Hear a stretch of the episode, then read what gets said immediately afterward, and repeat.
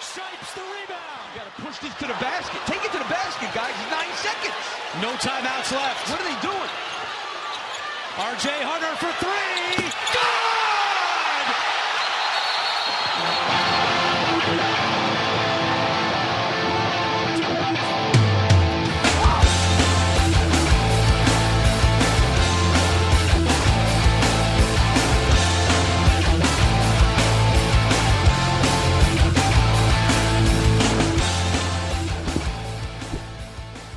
We have had longer breaks than the one that we just had.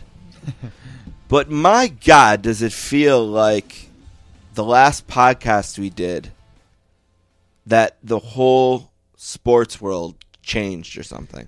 Was it? I mean, I know it's only been two weeks. Well, I guess did a podcast week off, week off. So it's been three weeks, I guess technically. Was it like the last podcast was literally when you called me right after or texted me right after the podcast And said said the Bills, Bills just got traded- McCoy. Yeah, Yeah. So that's where we Insane. pretty much left off, which is our teams went over massive overhauls. yeah. clearly I had a better idea of what the front office of your team felt about the team than you did. I think we were, we debated Yeah. quite a bit about what the Bills might do, and they went kind of my way and added a bunch of guys in skill spots. Um, we'll get to all that stuff in three things. I got a spot for everything that's went down in the NFL because there's a lot of it. Uh, but yeah, crazy, crazy couple of weeks. Uh, all the football stuff.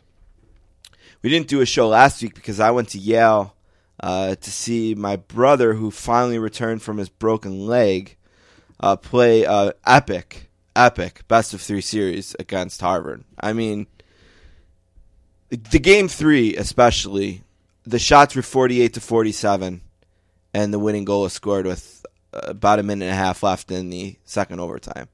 I mean, it was as that even. You you could maybe even argue you definitely could say it was Yale's best game. Harvard was very opp- opportunistic in the game. They, the, when they tied it in the third period, it was one of six shots they had that period. It's probably Yale's best period of the series. And then they had a five minute major in overtime that Yale killed off, and another penalty. So Harvard took uh, took the opportunities, but I was gone. I didn't see it. I mean, I know that that's an automatic though, right? Was it a good call? The, penalty? five minute? Yeah. No, it was absolutely a good call for a two, uh, but it w- to call it a five was silly. Is there any such thing as a two minute hitting from behind? Yeah. Okay. It, but it, does he still get tossed for that or no? No, No. Okay. the the referee has a lot of uh, discretion there, Okay. and he gave the most severe punishment. Yeah, I know hitting from behind is different rules. Not only did he give him a five, but he gave him a DQ, which means uh, he won't play. Oh, I assume that was automatic. That part isn't. 'Cause he can give him a game misconduct. He gave him a game disqualification, which is more severe. Oh, okay. The, the interesting thing is usually with those fives, you call a five when there's an injury. Right. And uh, the whole time the refs were thinking about it, the Harvard player was sitting on the bench literally with an ice pack on his head. Then they called the five, he put his helmet back on and jumped over the boards. Oh yeah. So uh, that ice did miracles. But no, and we'll talk more about that uh, in three in three things too. Uh, just a crazy, crazy couple weeks. So we got a lot to catch up on. Uh, we got a busy show. Uh, Stewart Mandel from Fox Sports is going to join us. Uh, he's covering the NCAA basketball tournament for them. He's in most of the time when he's appeared on the show. It's been for his day job, which is uh, covering college football. Uh, but with a tournament of 64 teams and four regions, uh, Fox Sports tapped Stewart to cover that. So we're gonna have him talk to us about about the uh, NCAA basketball tournament. Uh, Ryan Lambert from Puck Daddy is gonna make his first appearance on the show. Uh, maybe a guy you hate who talks about hockey, you being a general term, Yes. uh, and not a guy who shies away from that persona. I don't think. No, it's a little bit like our buddy Tim Graham, who's known kind of for his snark. That's kind of Lambert's thing at Puck Daddy there. and we're going to talk to him about the NCAA hockey tournaments. And then we're going to have a guy named Mike Johnson talk about WrestleMania. All right. So a busy show. Let's start with three things. Let's play a game. All right. Mm-hmm. count of three. One, Alrighty, I'll take it off. two, The oil patterns on a PBA lane are very, very difficult. three. I might be able to beat Jamarcus Russell at quarterback. This is the funnest night ever. Did we just become best friends? yep. Now let's move on to other business. We might as well just start with uh, the NCAA basketball tournament uh, because it's the biggest thing going on in sports right now. Sure. Uh, what did you watch?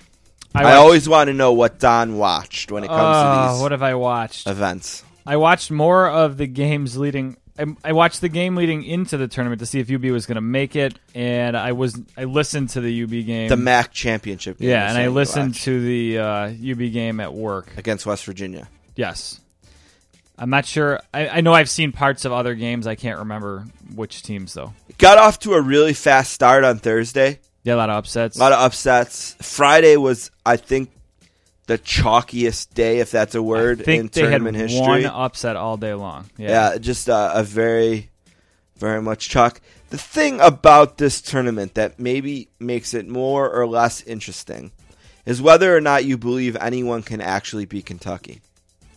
yeah. They're the first team at 36 and 0 at this point. Uh, last year we had an undefeated team lose, uh, I think, to Kentucky, but that was a, a mid-major team. This is, you know, Kentucky. Right. Uh, so you're either really interested to see if anyone can beat them, or you're just kind of like, well, nobody can beat them. So what am I doing here? I heard a list of the last 12 or so uh, colleges to win the tournament, and they're all college powers. So, as a casual fan without like a team in it, like I guess I would say I was rooting for UB, but like when, once you don't have a team in it, you like to see upsets, but those teams never do anything. Well, and that's the thing people forget about this tournament. The upsets are for the beginning, Right. And the end is for the get- big boys. Right. So, I, I, guess, bet you could go further back than twelve before you found a team that Sure. wasn't a, a power Yeah, I mean, I think of some to some degree. oh, who was it? Butler, I think, made it to the finals. The Right, they year, lost to Duke. and that's about as close as uh, a surprise team has come. But uh, yeah, so as a casual fan, you usually were, I like to root for underdogs. But if not, if that's not going to happen, I think I'd like to see like a great team win. I think I'd like to. I'm rooting for forty and zero, I guess. Right? So, Yeah. Why not? I, so, so like you said, after that first day when the upsets are over, it's all good teams, and maybe like you said, that's why it's taken a little bit. It's kind of like, can they do it or not? Like I, I think the Patriots having if they would have won that, the Patriots being undefeated going into that Super Bowl made it more interesting. Uh, the fact that the Giants won it maybe less so if it wasn't for that phenomenal play. That was kind of the story of the game. But uh, right. yeah, I mean, as a casual fan, I'm, I'm rooting for greatness. I think that's the most interesting storyline by far. What will you watch going forward? I'll probably watch some of the Final Four and the final game. I So they There's- can't count on your business this weekend. no, I, I mean none of it's appointment TV for me. Maybe if I happen to flip by and see Kentucky's playing, I'll see if they're winning. And Will you be watching any of the hockey tournament this weekend? if I can catch it, yeah. Yeah. Uh, But that's uh, our super fan has pointed out. It should be my Twitter handle should be Don likes hockey and football. Right. So between my team being really bad uh, and your brother being in the tournament, I have a lot of rooting interest in the hockey tournament. True. Second thing, uh, since we talked and we alluded to this in the open, uh, the Bills and the Saints have maybe arguably overwent the biggest overhauls in the uh, National Football League. Yeah. So let's start with you, and then we'll get to me. Are you happier with the Bills team today than you were last time we talked? I- was was just before the McCoy trade. I think it would be impossible. Now, I know stats guys will tell you the easier thing to predict is offense than defense. Like, defenses are a little bit more fickle. Even great ones don't always rank near the top at the end. But uh, I liked Kiko Alonso a lot, but there's a lot of thought that the guys that stepped in for him actually outplayed him. So they traded away a guy who wasn't on the team last year to get better on offense. I mean, CJ Spiller is out and LeSean McCoy is in, so they got better at that position. Their slot receiver now, if he's going to play the slot, Which instead of it's all he can play. it, it- yeah, instead of uh, Hogan is now Percy Right. Harvin. So and I, I think I said I liked Robert Woods a lot last week. Uh, so if with Watkins, Hogan, or Watkins, Woods, and Harvin, they've upgraded their receiving corps. The offensive line still might not be good. They, they've done everything they can to mask a weakness at quarterback. Yeah, I think the thing that I was arguing about the Bills is they needed to get better in the skill positions. That to me, it wasn't just a team that didn't have a quarterback. And I forgot Clay. I mean, they haven't had a guy like him maybe ever. Right. So, it- It'll be interesting to see how good he actually is yeah. because I'm not really sure. Um, he's obviously better than Scott Chandler, though. Yes, Scott Chandler. I don't watch this stuff close enough. Even as a football fan that's glued to football for whatever eight hours on a Sunday, I don't watch close enough to see like what a tight end is doing when he's not catching the ball. But apparently, Scott Chandler, Chandler could is good at only that catch stuff. the ball. Right. No, he wasn't. wasn't good at that No, stuff. he was Oh. known to not be good at that at all. They, Oh. say, they say Clay is a lot better actually at both. So he's a more well-rounded guy, and he's a better. He's better at what Chandler did well than Chandler was. So he should be a major upgrade. I'm just curious how they'll use him because they've never had one. So, but uh, the offensive coordinator used Vernon Davis a ton in San Francisco. So Right. it should be. I I think they did everything they could, and I'd rather see EJ in there. But if you just want a guy that can read a defense, dump the ball off five yards, and let a playmaker make a play, then maybe Matt Cassel is the better guy. And I'm excited to see what they can do. I mean, I, I think they've done everything they can. And the good news is they don't have to play tomorrow. Right. Uh, they still have a draft. They still have training camp. They've got like eight million. There's still like eight million under the cap. Still have some money. Yeah. Yeah. So, uh, as shocking as it was to find out LeSean McCoy was traded to the Bills, it's probably more shocking to find out that Jimmy Graham was traded away from the Saints. Uh, I was surprised I wasn't shocked, uh, if you can differentiate between the two. I was surprised that they traded Graham, but I wasn't shocked that they made that kind of a splash. I knew that they were very displeased with the team last year. Yeah. Uh, they weren't happy with the seven and nine record, uh, and they weren't happy with uh, the leadership in the room. And uh, I think that's why we've seen Kenny Stills leave. Uh, I think he's an example of a guy. It stinks to have to to lose him uh, because when he does mature, he's going to probably be really good. But they don't feel like they're the team to guide him from immaturity to maturity. Yeah, and uh, Damashek made an interesting point about this. I don't know if you heard it on his podcast, but uh, the Stills thing, a lot of people are saying had to do with Brees's opinion of Stills. It did. But what Damashek pointed out then is why wasn't why didn't his opinion of Graham matter? They didn't consult. Brees tweeted right afterward that he was basically shocked that they traded Jimmy Graham away. Uh, well, Is that spin control by the Saints trying to? Well, I don't that- think they need to spin control that they traded Kenny Stills. No, he's just not that good yet. I mean, what has Kenny Stills done in the league that you need to spin control? And they got a great haul for Kenny Stills too, by the way. Yeah, A third round pick and a guy that will start for them at linebacker at a extremely discounted rate the only knock they because say about Miami's going to keep a lot of that money. Or, oh, yeah, that helps. The only knock I was going to say on that guy is everyone assumes he was going to be cut anyway. So Uh, yeah, okay, um, but it doesn't matter because they kept the money. right? So, uh, and it's really about stills for a third round pick. I mean, and then you're going to get a player you can start at a discounted rate. Right. I don't think they needed to do any spin control for that move. I really don't. I mean, it just was a lot happening at once, maybe. Yeah, And uh, look at they reworked the team a bit, and um, they have they're a good draft team. They drafted Jimmy Graham in the third round. You know they drafted Marques Colston in the seventh round. They've drafted almost everyone at offensive line over the years, and almost never paid anyone. Then they when they came due, they just drafted a new guy, kept him cheap. Uh, Evans is probably the only guy that they've paid at that position. Uh, the whole line. Uh, they obviously improved center, which cost them two games. are they keeping Evans for sure? I know that was a question. I don't know. Yeah, I don't know what they're going to do with? Evans. Yeah, that's he's a weird position to pay a lot of money for. He's definitely a guy that could still be out. Because I know people always talk about him for the Bills if they do. Look at, I don't have any problem with what they've done. Are I they think better today? I they- think they're not better yet, but um, they have a lot of uh, ammunition. Uh, I would not be shocked, and you shouldn't be either, if they pick a wide receiver in the first round. Okay. Uh, there's three really good ones again, and I think that they could move to get one of them, or probably stay where they are and get the Louisville kid, um, and still be able to draft uh, a corner if need be. The Browner thing was huge. Do they need a tight end? Uh, they're high on Josh Hill. He's probably not good enough. I don't know. I I mean, I, again, this is X's and O's stuff that guys smarter than me would have to know. Is he a Well, Jimmy Graham is the opposite then of Scott Chandler because he did nothing but. I mean, he barely ever even lined up at tight end, right? Right. I mean, half the time he was was lined up at wide receiver. make, right. So, um,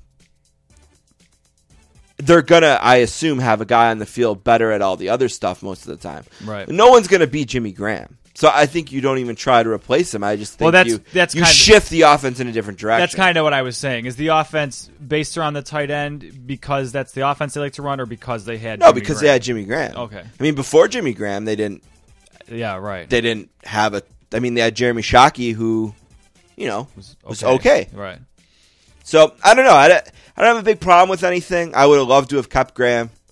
I like Graham a lot, um, but uh, they got a great return for him. There was immediately after that story, those stories came out, a fake rumor that came out about them shopping Drew Brees. Would you? Right. Which I was trying to explain to people. Would you ever be the guy to get rid of Drew Brees? No, I don't Why? Think, I don't think I could either. But I mean, if you could get a haul for him, like a lot of people around here, or maybe it was a fake rumor out there too. I don't know where it came from. We're saying that they could trade Dar- uh, the Bills could trade Darius for Drew Brees. but th- they'd have to start the offseason all over again. Right. So if you're going to tr- trade Drew Brees, you're not going to sign Brandon Browner. Uh, Yeah, you're not going to sign C.J. Spiller. Right. Uh, right. So you there's no way at this point. I think it felt weird. What are they going to do with Darius if you take Brees off the team? What are they going to do then? Right. Play I mean, he's only, he's only twenty. He's really young, but right. Um, I think the, I think the Bills reason- fans want Brees to be on their team. Oh, sure, absolutely. So they're inventing all these imaginary scenarios where it would happen. But I think the reason, uh, all the, the weirdness it seemed about the way they made their moves was there were two kind of significant subtractions that happened right away, right at the same time. So I think a lot of people thought like, "Whoa, are they, are they cutting bait? Are they just going to rebuild?" Like, Who is the second significant one? well, stills. I mean, Oh, stop. People need to stop with that. Come on. Has he ever even had 50 catches in a season in the league? I don't know. Probably not. Bring up Kenny Still's numbers so that you can retract that statement for me. Come on. It's not. It, that's not my opinion. That's, Kenny Stills, like I said, has a lot of upside. He's very young. He left Oklahoma early. You know, he left as a junior. And, you know, he played as a true freshman there. So he's probably still not even 23 years old. Yeah, he's 22 right now. He'll be 23 in April. Yeah, he's got a lot of uh, a lot of upside. But I bet he's never had more than 40 catches in the league. So we need to slow down with that. He had 63 last year. Okay. That's more than I would have thought. Yeah. I mean, maybe For what? 725 yards? 931. Three touchdowns. That's right. Three touchdowns, fumble. Yeah, I look that that's not my perspective of him. I actually when I heard how much How many hype there was, I assumed he was a high draft pick. Do you he have was a fifth round? Yeah, he's a fifth round pick. Do you have his game log there? uh, I can get it. Because I'm just curious how many catches he had after the Cooks injury. So what did he have the last six games? Uh, one, two, three, four, five, six. He had three. Uh, he didn't have more than five catches in the games leading up to it in any game. Like his best game, Uh-huh. he had two games with five. In the games after that, he had eight, five, three, five, six, five. So yeah, I mean he he had his best half at the end of the year. Post Cooks injury. Yeah. Yeah. No, I, I don't think Stills. Like I said, I, I Stills is going to have a very good NFL career. It would have been nice if it could have happened in New Orleans. Apparently, he's not mature enough to be in the locker room right now, Yeah. and uh, so he's not on the team anymore. And I, I don't think that that makes them better or worse. Um, I think, uh, I wouldn't think so either because of especially who if you're gonna is. if you're gonna add a guy too. yeah, I mean, someone's going to be on the field. So Let's say they draft. Um, they've got to be drafting high, right? let's Where say they draft White. Okay, the second best wide receiver in the draft. Okay. and they play next year with White, Cooks, Colston, Spiller. We'll say Josh Hill. Um, Yeah, I don't think they're going to miss the receiver. Tune. I mean, they're obviously going to miss Graham. overall, it's I think they could be okay.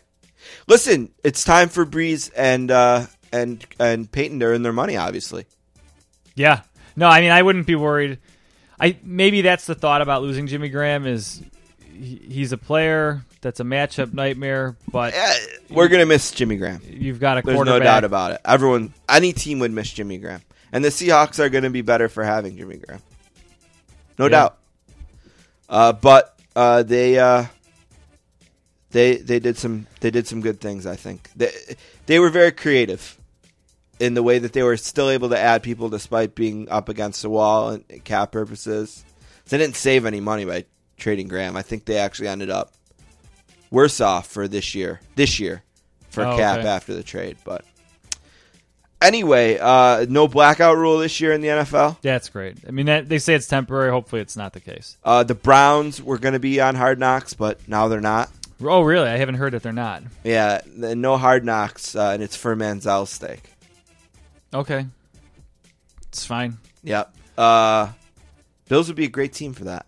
They sure would. It'd be a lot of fun. Rex did it before, and I think you liked it. Now the rule is if you're a playoff team, you're exempt. If you're not a playoff, There's team, you're ways exempt. to be forced. Yeah, the I Bills, can't- I don't think are one of the teams that could be forced because they. I think it's because they have a new missed- coach. Oh, it's a new coach. That's right. first year of a coach, you can't be forced. Okay. So uh, uh, they're not it. Um, NFL meetings are going on, and they uh, the owners approved some some replay changes. Do you think the senior, uh, what are they calling it, veteran combine will be useful at all? Probably not. Yeah. Maybe someone signs a guy. Yeah. I mean, you know what? You know what's nice about it is ninety guys got to go to camp.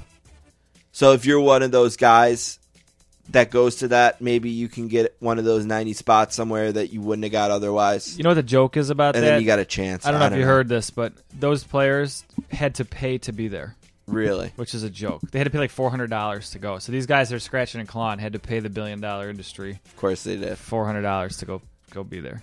All right, last thing, real quick. Uh, another big sporting event this weekend WrestleMania 31. Uh, a big enough sporting event for it to draw 75,000 people in the 49ers stadium. Wow. Still blows my mind how every single year they fill a stadium somewhere. Is it having a resurgence a little bit, or is it just that there's so much media? I see it, but I mean, it's not like there wasn't so much media last year. I just feel like I'm seeing a lot about wrestling from mainstream I, th- places. I think what I don't know if they're having a resurgence, but I think that in an effort to compete on the internet, mainstream sites are becoming more I, s- full. I see like Richard Deitsch talking about WrestleMania Yeah, all the time. and- They have people who I think we've talked about this on the show before. People who grew up loving Hulk Hogan are in positions sure. of power in the media now and are more likely to uh, give it space on websites like SI.com and Grantland and Bleacher Report. And uh, we're going to have a guy from Pro Wrestling Insider, which is a more traditional uh, website. But next week we'll bring in Shoemaker again from Grantland uh, to recap it. But um, yeah, I'm excited. Uh, it's a great deal, nine ninety nine. Obviously, uh, for the network, get your WrestleMania. Oh, right, yeah. You don't have to pay sixty five dollars anymore, Yeah. which they were getting for it as recently as two WrestleManias ago. You know who has to take a page from that is uh, whatever company it is that sells the. Oh, I wanted to watch your brother's game, and, and I I came into it like into the first overtime. What they want? Ten bucks. ten bucks. Like Yeah. there's not even a discounted rate.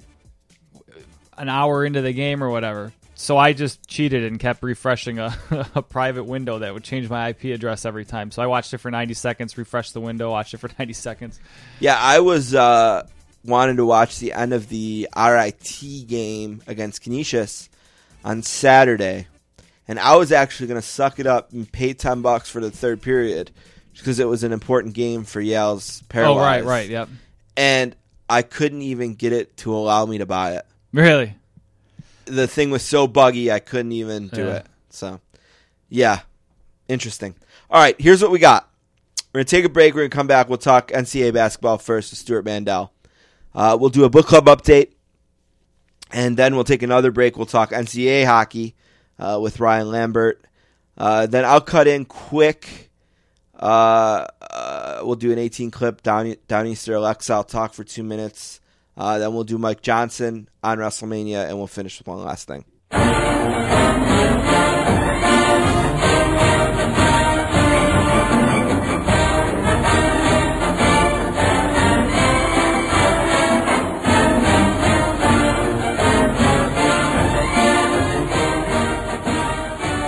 Our next guest is from Cincinnati, Ohio, and is a graduate of Northwestern University. He first appeared on his on this podcast, and he was a senior writer for Sports Illustrated. But today, he's a senior college sports uh, columnist for Fox Sports.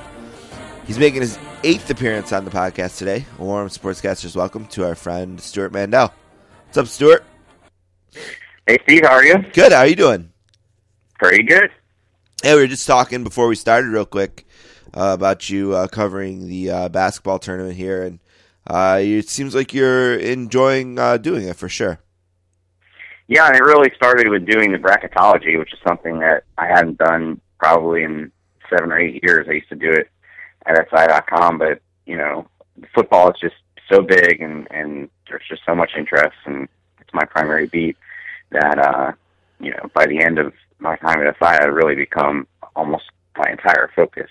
And Fox hired me. Yeah, they they wanted it. They were interested in the fact that I had some college basketball background too, and so I started doing the brackets, the projected brackets in late January, and and now covering the actual tournament. It's pretty cool. Did you enjoy getting back into the bracketology part of it, and how did you think you did when the committee actually presented a bracket?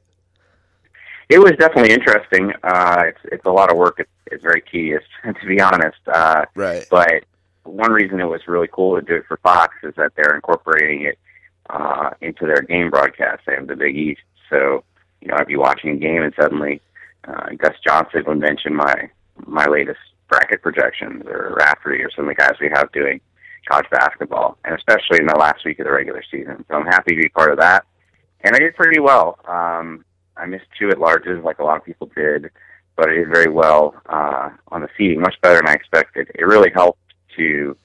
Uh, the NCAA is really good about doing a mock selection exercise for the media in February, and, uh, and inviting different media members each year. So I went to the one this year to kind of get uh, refresh things. But the most valuable part was just talking to the actual committee members who were in the room, like Scott Barnes. And I do think that's one reason I was as accurate as I was, is I got a good sense of what they value.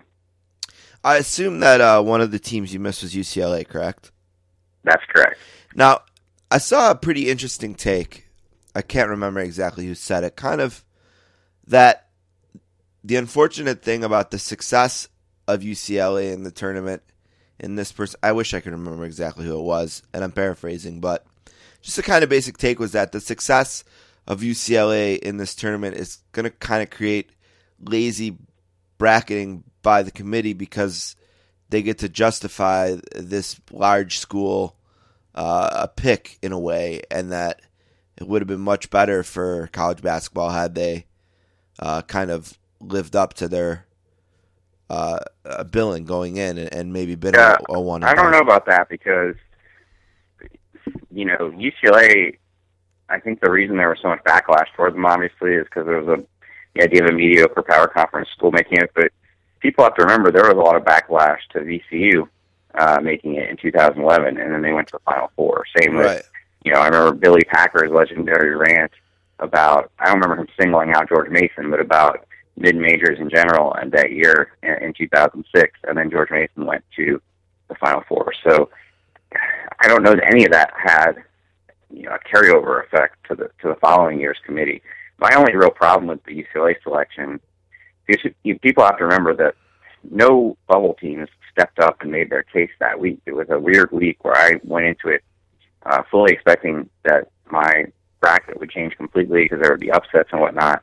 And one after another, the bubble teams just went belly up in their conference tournament. So, you know, I didn't agree with the UCLA selection, but it's not they were out of no, came out of nowhere. They were my second team out. Uh, that's how you know bad the bubble was. And so my whole thing was, if you want to put UCLA in, just give a good explanation for it. And that was really what Scott Barnes struggled with. Uh, the best he could do was uh, say that uh, they played Arizona really tough and they and they met the eye test. And people don't want to hear that. They want to hear, uh, you know, more.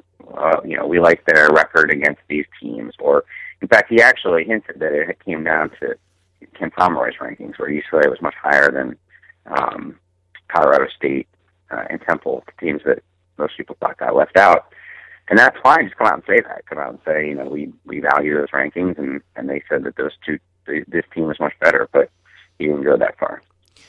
You know, my brother plays uh, college hockey for Yale, and they were on the bubble in the hockey tournament this year, and uh, made it. And it's so interesting. I don't know if you know how the uh, the committee and the selection goes for hockey, but basically they have a formula called the pairwise, uh, and they stick to the math, and then the committee's only real job is figuring out who's going to go where, basically. Hmm. Uh, and it's interesting because the you know when you're the first or second team out there, you're you're talking about the 17th best team in the country, uh, which is still you know a very good team, and you can feel for a team like that. I kind of struggle getting too passionate and feeling too bad for you know a team that we're talking about being you know the 60 well and it's not fair because there's the, all the auto bids whatever the the you know the the 30th something Sure. large team you know, it's it's a yeah, little I hard mean, to it's feel not like the team. about that. nobody that you could say got snubbed. You know, Right. that would mean that they were really deserving and they didn't get picked. You know, there was an argument to be made for Temple or for Colorado State, but neither of those teams were um, had particularly impressive resumes. I mean, in doing this stuff all year, there was a pretty huge drop off. I'd say uh, after about eight seeds, eight and nine seeds. After that, you're really, you know, kind of just who's left bad. is how you're deciding. Yeah. yeah, it's really interesting in hockey. I mean, they have the six auto bids, and then after that, they just take the next twelve teams in the pairwise rankings, and they're in the tournament, and that's how it works. Yeah, I don't know how that would go over because I, I don't think. I mean, there's a lot of crit- the RPI is the main rankings they use, and there's a lot of critics of the RPI. Yeah. I don't There's a lot of critics of pairwise in hockey. What's too. that? So yeah, there's a lot of critics of pairwise in hockey too. Yeah, I'm sure. Yeah, Uh, you know, I've heard people suggest they should do that for football, and you know, so that would be to me even worse when there's only four teams and and you'd be putting their fate in the hands of a formula. You know, I, the good thing about a basketball selection committee is they can take uh, common sense into account, especially when these teams are playing 34 games, and maybe there's a team that, like, I don't think Boise State would have made it if um, if there wasn't the realization that they played the first half of the season with all these serious injuries. Um, Dayton, another team like Right. that. So they, they they know what happened in the games. It's not just a formula. I was gonna say that too. My favorite thing about the basketball is that they can take injuries and things that a math formula can into account, whether it be a reason for someone's success at the beginning or their lack of success at the end, or even a projection of what their success might be in the tournament. Hmm. Uh, the first weekend got off to a great start on Thursday, and then kind of lost a little bit of steam in the sense that it got uh, sort of chalky, if that's a word. Uh, what did what was your sense on, on uh, the first week of the the tournament and uh, uh, how it ranked compared to recent tournaments? Yeah, it took a weird trajectory uh, to have two uh, 14 seeds win within the first few hours of the tournament was insane, and then it just kind of, like you said, went chalk throughout the next I don't know 36 hours. Right. um, which is why I was a little surprised to see the TV ratings were so good because, you know, I think people want to see upsets that first weekend, and the only double-digit seed to make it out of the weekend was hardly a Cinderella. It was UCLA, but what we did get in the second round or in the round of 32 were a lot of really good games, like uh, the Notre Dame Butler game. You know, I think was a really intense, you know, overtime uh, finish. Um, Yeah, that was the a Wichita great State game. Kansas game was was interesting to a lot of people, and, and it sets up a Sweet 16 where because sometimes the Cinderellas are nice, but sometimes they uh, there's too many of them to be perfectly honest. And you get to the Sweet 16, and you have a lot of really lopsided matchups, and I don't see that this year still. Yeah, you know it was really interesting this year uh, was usually we don't have those uh, four or five games because all the fives bowed out. You know, Mhm. and uh, this year it was nice to see some some four or five games and, and kind of settle in on those the second uh, the second round. But like you said, it's going to make for for a really great weekend this weekend. What what uh what are the games that come to mind for you as ones you have to you have to check out this weekend? What are you most excited to see tip off?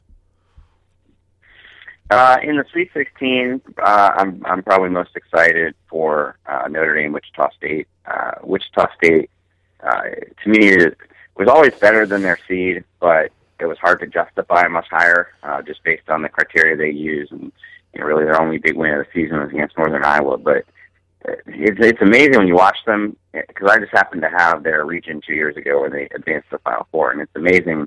You just don't see this in college basketball anymore uh, guys like Fred VanVleet and Ron Baker were part of that Final Four team two years ago. They, they are as seasoned as they come in college basketball in, in 2015. Uh, and going up against a very good Notre Dame team, Jerian Grant's one of the more exciting players in the country. Um, so that that's me as I look at the the pairings. It's a very even game. I'm not sure how it's going to turn out, and it obviously has some pretty big implications because most likely that team is going to face Kentucky in the next round. Um, and Duke, Utah is very intriguing to me because, well, I, you know, I, I like, I have enough respect for Duke to have picked them to go very far. Utah is uh, a sneaky team, a team that uh, people have had their eye on all season. They didn't really pull out the big wins against the Arizonas and the better teams in their conference, but they were very highly ranked in the efficiency rankings and just eye test. You know, uh, you look at it, gosh, it's really a team that blow out pretty much everybody else they face. So uh, that's a sneaky, tricky matchup for Duke. Be a really interesting, I think, story if we had the undefeated Kentucky team playing Wichita State a year after they played the epic game against each other with Wichita State Absolutely. as the undefeated uh, yeah team. So that could get really interesting if we seen that. Uh, when you look at the tournament, let's save that. Uh, let's talk about the East real quick because for as uh, chalk as we've talked about the tournament being, uh, that's one where you know we only have a if Oklahoma is the highest seed left, and it just seems like four teams, and you could very easily maybe make a case for all four being in the Final Four. I mean, Louisville, uh, their coach has said he doesn't think they're that great of a team this year. You know, they're two wins away from a, a Final Four. Uh, NC State had a real exciting victory in the tournament. Oklahoma didn't really play that great in the first two games, and Michigan State's a team who just always seems to have success in this tournament to some degree. Uh, Yeah, I don't, I don't have much faith in NC State or Louisville to win two more games. Uh, Louisville is so limited offensively. Um, that, that kind of favored them or helped them out actually in the matchup with Northern Iowa. It's gonna be tough to win two more games. NC State, uh, very talented team, but they haven't put together. They haven't been consistent all season, and it's asking a lot for them to put together four straight good games. But I should have said right off the bat that Oklahoma Michigan State is one of the most intriguing matchups of the Sweet 16. Uh, two blue collar teams uh, with great coaches. Lon Kruger doesn't get nearly enough credit uh, for what he's done over the course of a long career at many different schools, and that's actually the team I picked to make the Final Four out of this region originally. Um, 'cause I thought there was a soft one and two seed in that region, but you know, flip a coin as to who wins the actual who actually wins this Oklahoma Michigan State game. But whoever wins it, I would be, I think, the best bet to make the Final Four out of that region. I don't think people realize exactly how bare the cupboard was for Lon at Oklahoma when he got there too. Um, I mean, he had, he really had a big project uh, in terms of turning that program around. So it doesn't seem like it was that long ago that they played in the Elite Eight. It wasn't that long ago they played in the Elite Eight against North Carolina. But by the time Lon did get there, uh, the way things ended in the uh, uh, I don't know why I can't think of his name right now. Uh, left for Indiana. Capel? Uh, the coach that left for Indiana before that, but um, Oh yeah, Kelvin Sampson. Samson, that's right. Uh, yeah. know, well, Jeff Capel had and, a, and Capel obviously was got a lot of credit out. for yeah. for Blake Griffin, basically. Right. Uh, you know, Blake Griffin was a transcendent player, and he led them to the Elite Eight that year. And then they really uh, took a dive, a Oh, yeah. nosedive after that. So yeah, it has been a, a rebuilding job. And look, the Big Twelve took a lot of flack because you know they were so high, so hyped uh, coming into the tournament, and then had two, three seeds lose right away. Kansas lost, but it is it, wa- it wasn't you know it, it was the, the hype was justified. It was the most competitive conference this season, and I, I just figured one of those teams, whether it's Iowa State, Baylor, or Oklahoma, would go on a run in this tournament because they played over the course of the season. Uh, you know, just in their conference alone, they played 12 games against tournament teams. Uh, it's not even including non-conference. So those teams are just really uh, tested at this point. Right. You wrote a really cool column on Fox Sports. Uh, Everyone should check it out. Uh, kind of uh, with a few different kind of ways that we could get to four. I really enjoyed the way you broke it down like that. I know Oklahoma uh, was who you picked uh, in the kind of the way you. See, I don't know how you worded it, but the the first grouping of teams that you think uh, could make it, and then you went. It was almost like uh, the most likely to the most outrageous, but you had more clever way of presenting it than I'm repeating it. It's a, it's a great well, I column just on Fox to do Sports. something different than the traditional re-ranking the, the, the 16 teams. Yeah, it turned out Um, great too. So yeah, it was it was the final four that I picked originally, an equally plausible final four. Because honestly, why would you have any faith in my bracket picks at this point? um, the all wild card final four would be teams like uh, Utah making the final four, and then the the not going to happen final four, which I mean, I, I there's just no, I do not see a scenario where Xavier or UCLA uh, makes the final four. Yeah. Well, Xavier, I mean, wow. If, if Xavier makes it and they go through Arizona and Wisconsin to do it, I'd have to really tip their hat to them, huh? Yeah, that's the that's the problem. That's, Right. that's as strong a one and two seed as you have in any of the regions. And Xavier is a good team. Um, I've watched them closely this year because of Fox's first of all, it's not from Cincinnati, and second of all, Fox's relationship with the Big East. Surprising, obviously, if they're the only Big East team left, but you know that program has gone to the Sweet 16 five times in the last eight years. Give them a lot of credit for that. But they're running into an Arizona team that, quite frankly, is one of the only teams in this tournament that I think is capable of possibly beating Kentucky. Uh, it's just it's not a it's kind of, it's probably the biggest mismatch honestly in the Sweet 16. Okay, you brought up Kentucky, so let's go there. Is the most compelling story left in this tournament really the most obvious one of can Kentucky finish it off and, and finish an undefeated season? Yeah, I think they were always going to be the overwhelming um, you know story that hovers over this entire tournament, but because you know you, nobody really expected them to lose in the first two games and uh, and there's just so much going on. You know, the focus last weekend was not on Kentucky. Um, maybe it won't even be this weekend. I'm not sure. But I mean, I'm sure there'll be a lot of attention on them. But uh, to me, the Final Four takes on an added uh, importance this year. I mean, it's always important. You always want to. Uh, you're always fascinated to know who's going to make the Final Four. But this year in particular, um, who's going to be there to test Kentucky? Because I feel like that's where, uh, not to overlook the teams in that region, but you know, that's when you're going to run into some of the best teams from around the country this year, whether it's Wisconsin or Arizona or Duke. Um, if those teams advance, you know, we could also Right. get into a situation where they make it, Kentucky makes it, and there's a, you know, but other than that, it's a seven seed and a five seed, and uh, and then suddenly it, it the path opens up for them. I'm, you know, it's a rare situation where I'm really rooting for there to be chalk. I'd love to see Kentucky and Wisconsin or Arizona and Duke in there, um, so that for them to finish undefeated, we would see them against the absolute best season. Right, yeah, it'd be great if they're going to finish it off for them to knock off some some. di- You know, it'd, it'd be too bad if people are like, "Well, yeah, they went undefeated, but I mean, oh, the committee just you know opened it up for them so nice, and then they got some breaks." It'd be really cool to see them uh, play whoever the you mentioned Arizona maybe uh, being one of the teams that, that you think they're the team that would have the best shot. Um, no, I think the the, te- the teams with the best shot are, are the teams coming out of the South. Uh, I mean, I just think they, they, there's no Duke and question a Final Four game against Wisconsin Arizona would be extremely tough. Right. And uh, either way, Wisconsin, Arizona, either way, that's going to be an extremely tough game for Kentucky. But I feel like Duke is uh, other than Kentucky, the most talented team in the country. Um, maybe people don't want to th- believe that because it's Duke, or or maybe uh, downplay a little bit because so many their three best players are freshmen. But uh, what they accomplished this season, winning some of the road games they did, winning at Wisconsin and at Virginia, um, you know, they they've they've won big games time and again. Uh, but I'm not 100% sure they make it out of their own region. I have a lot of respect for Gonzaga. Maybe it's living out here on the West Coast and seeing more of their games that start at eight o'clock our time instead of eleven. Um, you know, look, Kentucky is the tallest team we've seen in a long time. Nobody has assembled a team quite like this with the length they have up front.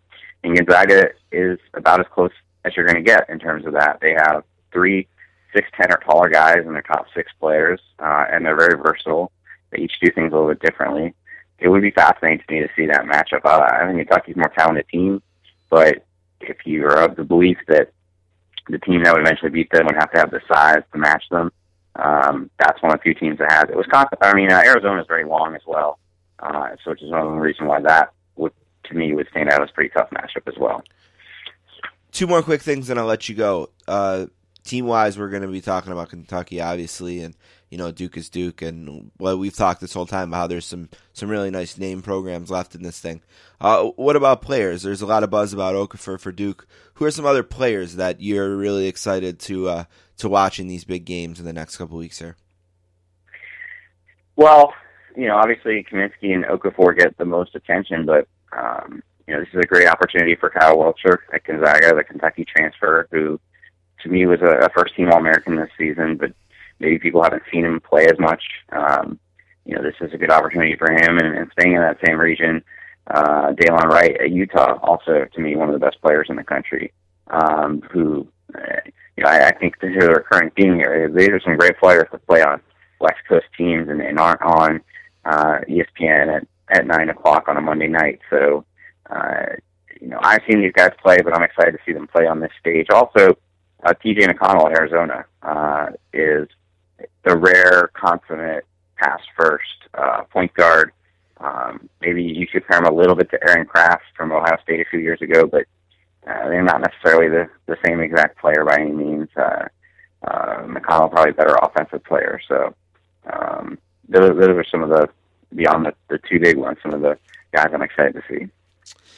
All right, Stewart Mandel covers uh, college sports for Fox Sports. He's at SL Mandel on Twitter. I mentioned a really cool column which you'd really like. Uh, I'm sure you'd love to read uh, on FoxSports.com where he breaks down a few ways we might get to four. I definitely recommend that. Oh, I want to tell you this. I know you're a huge Lost guy. There's a documentary I watched the other day, and it's about showrunners. And the showrunners from Lost are uh, featured pretty prominently and they had some really cool insight um, into uh, why they did some of the things they did, and I think you love it. I, th- I thought of you uh, for whatever reason when I was uh, watching that, and the Lost guys are so prominent in it. I should have uh, looked up the name, but it, I think it might even be like. where Where did you see it? Uh, I watched it on either Netflix or iTunes. Um, I think it, it might even be called The Showrunners. I'm gonna look that up. You know, those Lost showrunners were really, to me, honestly, the first time. Well, Aaron Sorkin obviously was a big name for a long time, but the first time I remember these showrunners becoming celebrities uh, as much as the stars of the show. Yeah, so, yeah, that would be very interesting. Showrunnersthemovie.com. It's available on iTunes. That must be where I watched it. It's called Showrunners: The Art of Running a TV Show, and the Lost guys were really uh, prominently featured and, and really offered some interesting perspective. Not so much about the show itself, but why they made some of the decisions as showrunners to be, like you said, so you know out there, and uh, uh, the way they use the popularity of the show on the internet, um, uh, it's kind of as a two way street. Uh, I think you love it. I, I thought you. Uh, so it's a cheap plug for them. I don't know them or anything, but showrunnersthemovie.com is uh, a website, and then showrunners is the name of the doc. But uh, all right, Appreciate the tip. yeah, all right, Stewart. Uh, we'll let you go. Last thing, uh, you get a you get a fresh chance to uh, to pick a four and a champ. Go ahead. Well, I feel like if your four are still standing from the original pool, you, you can't change your mind now. So uh, it's the same as it was a week ago: Kentucky, Arizona, Oklahoma, and Duke. and you'll take Kentucky? Uh, well, okay. That's a good- That's a good point you bring up. I took Duke, but it was mostly because I feel like the only way you can win your pool this year is to not pick Kentucky. Right. Uh, do I actually believe Duke would beat Kentucky? Not really, but I wanted to be different, so I picked Duke. Yeah, I'm really jealous because I'm in one. I'm in one that's got about thirty or forty people, and my brother has Wisconsin, and it's like he's the only one of anyone who has them, and it's like, wow, I should have done what you did just because it worked out perfect for him because, you know, Wisconsin may or may not win it, but he's got a one seed as the only one who picked them, and is guaranteed to win if they win. You know, it's a nice. Uh, That's pretty amazing. Yeah. You know, yeah, Uh, if you pick Kentucky in your pool, and there's a, you know, grant, assuming there's a large number of people in the pool, then basically the entire thing comes down to how you do in the early rounds, where Right. it's kind of a crapshoot. So that was why I recommended people they, you know, if Kentucky wins it, you know, great, but you know, you probably weren't going to win your pool anyway. So right. I why pick- If you have a hunch about another team, just follow it. I picked Kentucky. The reason I'm still I'm not mathematically eliminated is because I have Oklahoma like you do. So There you go. if I can get Oklahoma, Get out the other way. Kentucky. nail the final four. right? Yeah. All right, Stewart uh, at SL Mandel on Twitter. Anything else you want to plug about where you're going to be writing or appearing or anything like that that I didn't mention? just uh you know never fear uh if you're somebody who is more used to me covering football uh don't worry i will be back at it as soon as the tournament ends All right, thanks so much, bud. Fun talking to you. all right thank you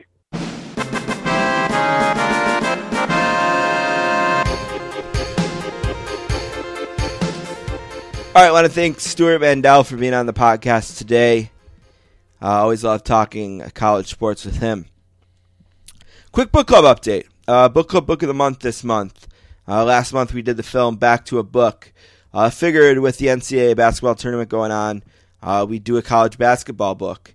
And uh, a friend of the program, Rob Miech, who wrote uh, the book about uh, Bryce Harper that we featured a year, year and a half ago now. Uh, a really great book. Has a new book, one he's very proud of. It's called Eleventh Heaven.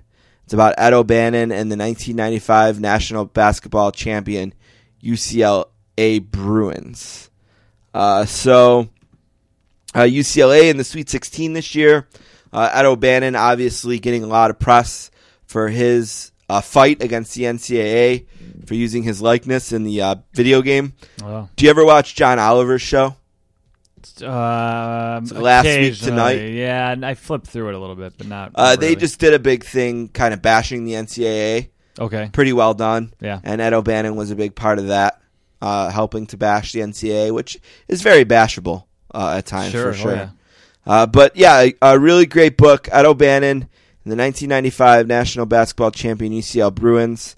11th Heaven by our friend Rob Miech, who uh, wrote the book we featured a f- probably a year and a half ago now uh, about Bryce Harper. A really great writer, and he'll be on with us next week or the week after to talk about the book. We're going to take a break and come back with uh, Ryan Lambert.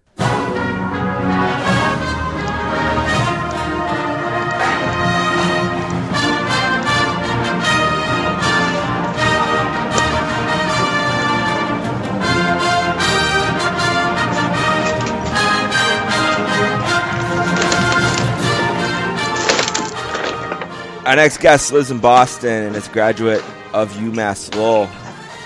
Covers hockey for the Puck Daddy blog on Yahoo.com and is making his first appearance on the podcast today. A Warren Sportscasters welcome to Ryan Lambert. What's up, Hello. Ryan? How you doing, man? I'm not too bad. How about you?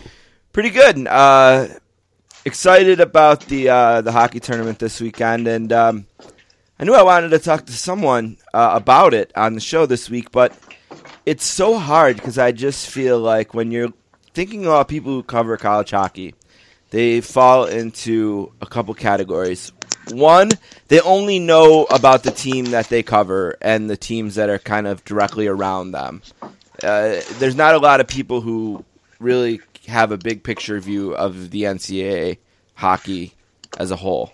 I feel like, and then uh, the other um, side is uh, people who are just very they have a good view of it as a whole, but they're very biased to whatever uh, sect of it that they focus on. And uh, so I emailed uh, Wysh and said, "Hey, who covers it for you?" And he said, uh, "That's Lambert," and gave me your email. So here we are. So I don't know. What do you think about the overall coverage of college hockey and the way I kind of described it? Um, I, I think you are more or less correct about it. Um, I, I always say that like the worst thing about college hockey is the people who cover it. Um, for for basically that reason, uh, because you know like you get a lot of homerism, you get a lot of uh, get a lot of like complaining about things and like well this team's good because they win a lot and like just like the more the most base level analysis that you could possibly imagine is really all you get in this sport and it really um you know i think it's a sport that deserves better in in terms of how it's covered and analyzed Now, there's no doubt about the fact that I have an extreme homerism and bias when it comes to college hockey right now, and everyone who listens to the show uh, knows that. But um, I was thinking about the pairwise a lot, obviously, over the last uh, however many days, and it just really feels like a system that there's got to be a better way. Um, and it's not because it didn't uh, work out for my team because it actually has twice now. Uh, technically worked out very well for my team, but uh, it just I don't know. There was there was points this weekend where uh, the ECAC might have only been a one bid team. They ended up being a league. They were three. Uh, you have a conference with six teams. Um, the NCAA gives an automatic bid to a league that only has six teams in it. Another league that only has eight. Um, Atlantic hockey figures in there somehow. It, it just. What are your thoughts on pairwise, and and isn't there a better way to do this? Oh yeah, I mean, I, I think that you know, any eh, there are a lot of ways that it could be improved. Um, I honestly, I would say, you know, get rid of the auto bids altogether. Honest, honestly, um, because you know, in in any league that's worth talking about, the team that wins the league or you know the league championship is generally going to be a team that would get would be one of the top 16 teams in the country anyway. The only league for which that's almost never true Right, is Atlantic. Atlantic Hockey. Right. And so, you know, if we don't have to have Atlantic Hockey in the NCAA tournament, I don't think anybody's complaining about that. Right, but then you almost can't have them in the NCAA. Well, sure you can because um, who was it? Canisius a couple years ago, I think, was a was an at large bid. Niagara Um, was the at large, I think. okay. And Canisius Canisius won, the, tournament. That's Right. what it was. Yeah. Um, but yeah, like so, it's not impossible, right? But you got to make them earn it, and you know, the and the thing I always say is like, um, who who was the first team out? Was it was it Bowling Green this year? Yeah, I think so, technically. if you put Bowling Green, who I don't even have that high an opinion of this season, but if you put Bowling Green in Atlantic hockey, they might not lose a game. You know, like certainly, um, the other teams that were just out were Michigan and Lowell, um, and if you put them in Atlantic hockey, they have that auto bid sewn up. You know, October one. You know, it's just not even. I think it's, it's, not a, even close. I think it's a little bit better than that. I mean, UConn. How did UConn do this year? I, fin- I think they finished 11th in Hockey East. Okay, so They were bad. They Right, were they were really bad. bad. Um, and you know they want the the thing with UConn is they won a couple games early. They beat BC. They tied BU. Um, and, and, they're to they a beat- large degree an Atlantic team at this point. Still, Oh yeah, Yeah, for sure. And they did it on the strength of Rob Nichols, who is a pretty good goalie, was unstoppable for you know two months of the season, and then kind of came back to earth a little bit. yeah, I, I would probably tend to give Atlantic a little bit more credit than you, but not not much, but maybe a little bit more. Um, I mean, I, you know, Robert Morris was the best team in Atlantic hockey this year, and they didn't, uh, you know, they didn't earn their way. But and again, best team by far, right? and they didn't earn their way into the, into it with the pairwise, you know. And And they weren't say- close. I don't think. I mean, they were in the 30s. No, they were like Right, 38th yeah. or something. They're in the 30s. Yeah. Well, it wasn't. it Um, wasn't a great year for me to be making this argument. Obviously, I would have. If we were talking in 2013, uh, I would have a, a better case. I, I think it's a little bit better than you do, but probably not much in reality. So, I mean, I, I don't want to turn this into a crying for Atlantic hockey because I, I don't have it much uh, higher of an opinion than it, of it than you do. But in the same sense, I mean, the Big Ten is, I mean, almost as bad. Well, yes and no. I, I know they have a crown jewel team, I suppose, in Minnesota, but I mean, and Michigan is a, a fine team as well. But the Michigan, other four teams, So here's my thing with Michigan. If they had any kind of goaltending this year, we're not sitting here talking about, oh well, you know they weren't that good this year because they were pretty good this year. They just didn't have any goaltending at all. And what I, you know, it's that old saying about hockey in general, right? Like if you don't have a goalie, you don't have a team. right? Um, there are very few exceptions to that, even at this level. I mean, Quinnipiac, I guess, has uh, Michael Garteig, who's not he's all right. very, who's not very good at all. Um, he, he's okay. Right. He's but- okay. yeah. But and he, he doesn't need to be better than okay for them to be this successful. But like if you put say a goalie who's 920 instead of 910 on that team, Quinnipiac never loses a game. Hmm. You know, so like that, that's that's the whole that's the power of goaltending where Quinnipiac would probably be a number 1 bid if they got 920 goaltending this year.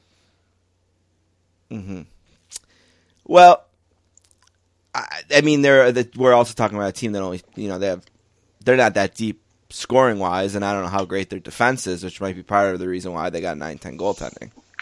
Well, I mean, there's that, but there's also, I mean, if you look at the the possession numbers, th- they were so much better than almost everybody in the in the country. I think the only team ahead of them was like Minnesota State, who they play in the WCHA, which it's easier to put up good possession numbers when you play Huntsville four times.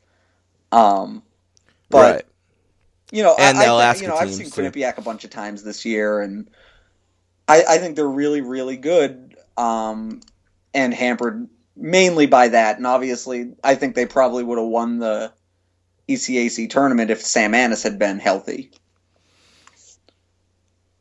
Uh, well, maybe. Uh, but Harvard, I mean, is playing as well as Oh, they, yeah, the I mean, they came together at the right time, getting Right. McNally back, and Vesey started scoring after like a very brief period of not doing it, and Michalek pretty good in net again. So, you know, Harvard has some very high level players, but I'd say like you know, if it's a seven game series or whatever, and everybody's healthy, Quinnipiac probably wins it. Right. I wonder how much McNally's going to have uh, have left uh, this weekend, because I'll tell you what when when he, I was sitting behind the Harvard net uh, for Game One of uh, the L series, and when he skated out, when they called his name to start the game, and he skated out, I was like, this kid he can't even skate, you know. And then I was talking to his father um, er- uh, later in the night, just uh, randomly, tell me what kind of injury he's dealing with, and I just don't know. Uh, I give him a lot of credit because he played unbelievable all three games, and uh, all three games were played at a really high level, and the, the third one even had you know what five periods or whatever. But uh, Yeah. it's going to be interesting to see how much he has left, and if it's not much, um, if uh, Vesey can continue to carry the team. But yeah, no, I mean, I I, th- I think Harvard's a perfectly good team. Um, I think they overachieved in in that early part of the season where they just couldn't get beaten by anybody ever. Um, I, I you know obviously they overachieved. They went like ten and one in the first eleven games, and nobody's that good. but I don't think anyone beat them except for Yale until like the middle of January. right, and Yeah. but once they started losing, they started losing a lot. Right. Um, and it, it, it coincided with a bunch of injuries, but I think part of it too was just regression because I don't think Michalek is a you know nine forty five goalie or whatever he was for the first two months of the season. But He's he's played that way in the playoffs, so he's really stepped his. oh no, up. yeah, I mean he can, he can certainly play to that level. It's not like, but you know over a, over a 35, 40 game season, I I don't I don't see him being that good. Um, I don't, frankly, because I don't think anybody's that good.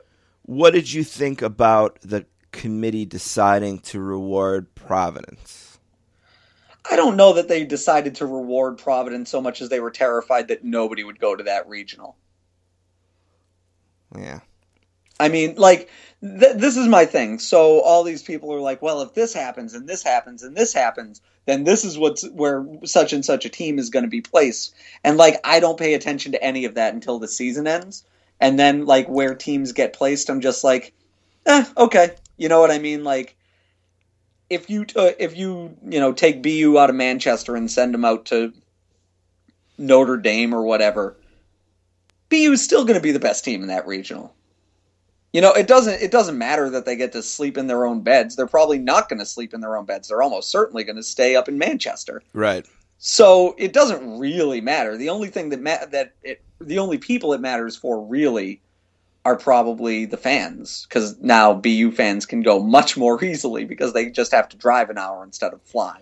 Well, and anyone would rather play Miami than BU right now too. So I mean, I think Uh, yeah, I mean, especially without Coleman and uh, and assuming that the uh, the other guy doesn't play, the one who limped out to the uh, can't, Yeah. thi- can't think of his name right now for whatever reason, but it uh, is also escaping me. Um, yeah, but one of their other stars essentially. Yeah, not- I mean, so here's my thing with BU is like BU has a pretty good team. They're pretty good, but they have a guy who can just decide, well, I'm going to have two goals tonight and the game's over. right. They have a You what I generational mean? Like, player. That's basically like Lowell did a pretty good job in that hockey's title game, but Jack Eichel made three great individual plays, and that was the difference in the game. You know, I watched that game really closely, and one thing, obviously cheering for BU again, they made me nervous because they don't play any defense. I think they Well, they uh, you know- four four freshmen on D, and they don't they don't play 200 feet very hard either. No, I mean they have two very good defensemen. I think very highly of both Matt Grzelcyk and uh, Brandon Hickey. But you know, Brandon Fortunato is okay. Um, and Brien Diffley, I think, has come along this season, but I don't think he's like, you know, a, a, a, huge difference maker. Um, and so, you know, they, they have they have some holes in the lineup for sure. Uh, they, you know, I, I don't think their their center situation is all that great apart from Eichel. Um, I don't know. I don't know how good people think Robbie Baillargeon is, but I'm I'm not among the people who think he's like a huge difference maker at this level. Um, so I don't know. I, I think, like I say, I think BU is a perfectly good team, a good-ish team. Um, I think without Eichel and like say you swap out Eichel for any this okay, so this was a hypothetical posed to me was if BU doesn't have Eichel, but they do get that scholarship and they get to go out and get somebody else, where do you think they finish in Hockey East? And I don't know, like five or six is my answer out of Right. out of twelve. which makes them very beatable in a one game uh, a, a one game opportunity because the right game plan, uh, bad lunch for Eichel, whatever, they're vulnerable. I don't. It- well, in theory, yes, but I mean they have good he- goaltending though too, which we haven't mentioned. I I think uh, Matt O'Connor is his stats this year are better than what he actually is, if that makes sense. Like I think he's having a very good year, obviously, but you know what I don't understand is like this line of NHL teams around the block that are clamoring to sign him. Um, he's he's he's pretty good, but I think his main asset is that he's big, um, and he's gonna They should be lining up. of- They should be lining up around the block to sign Alex Lyon.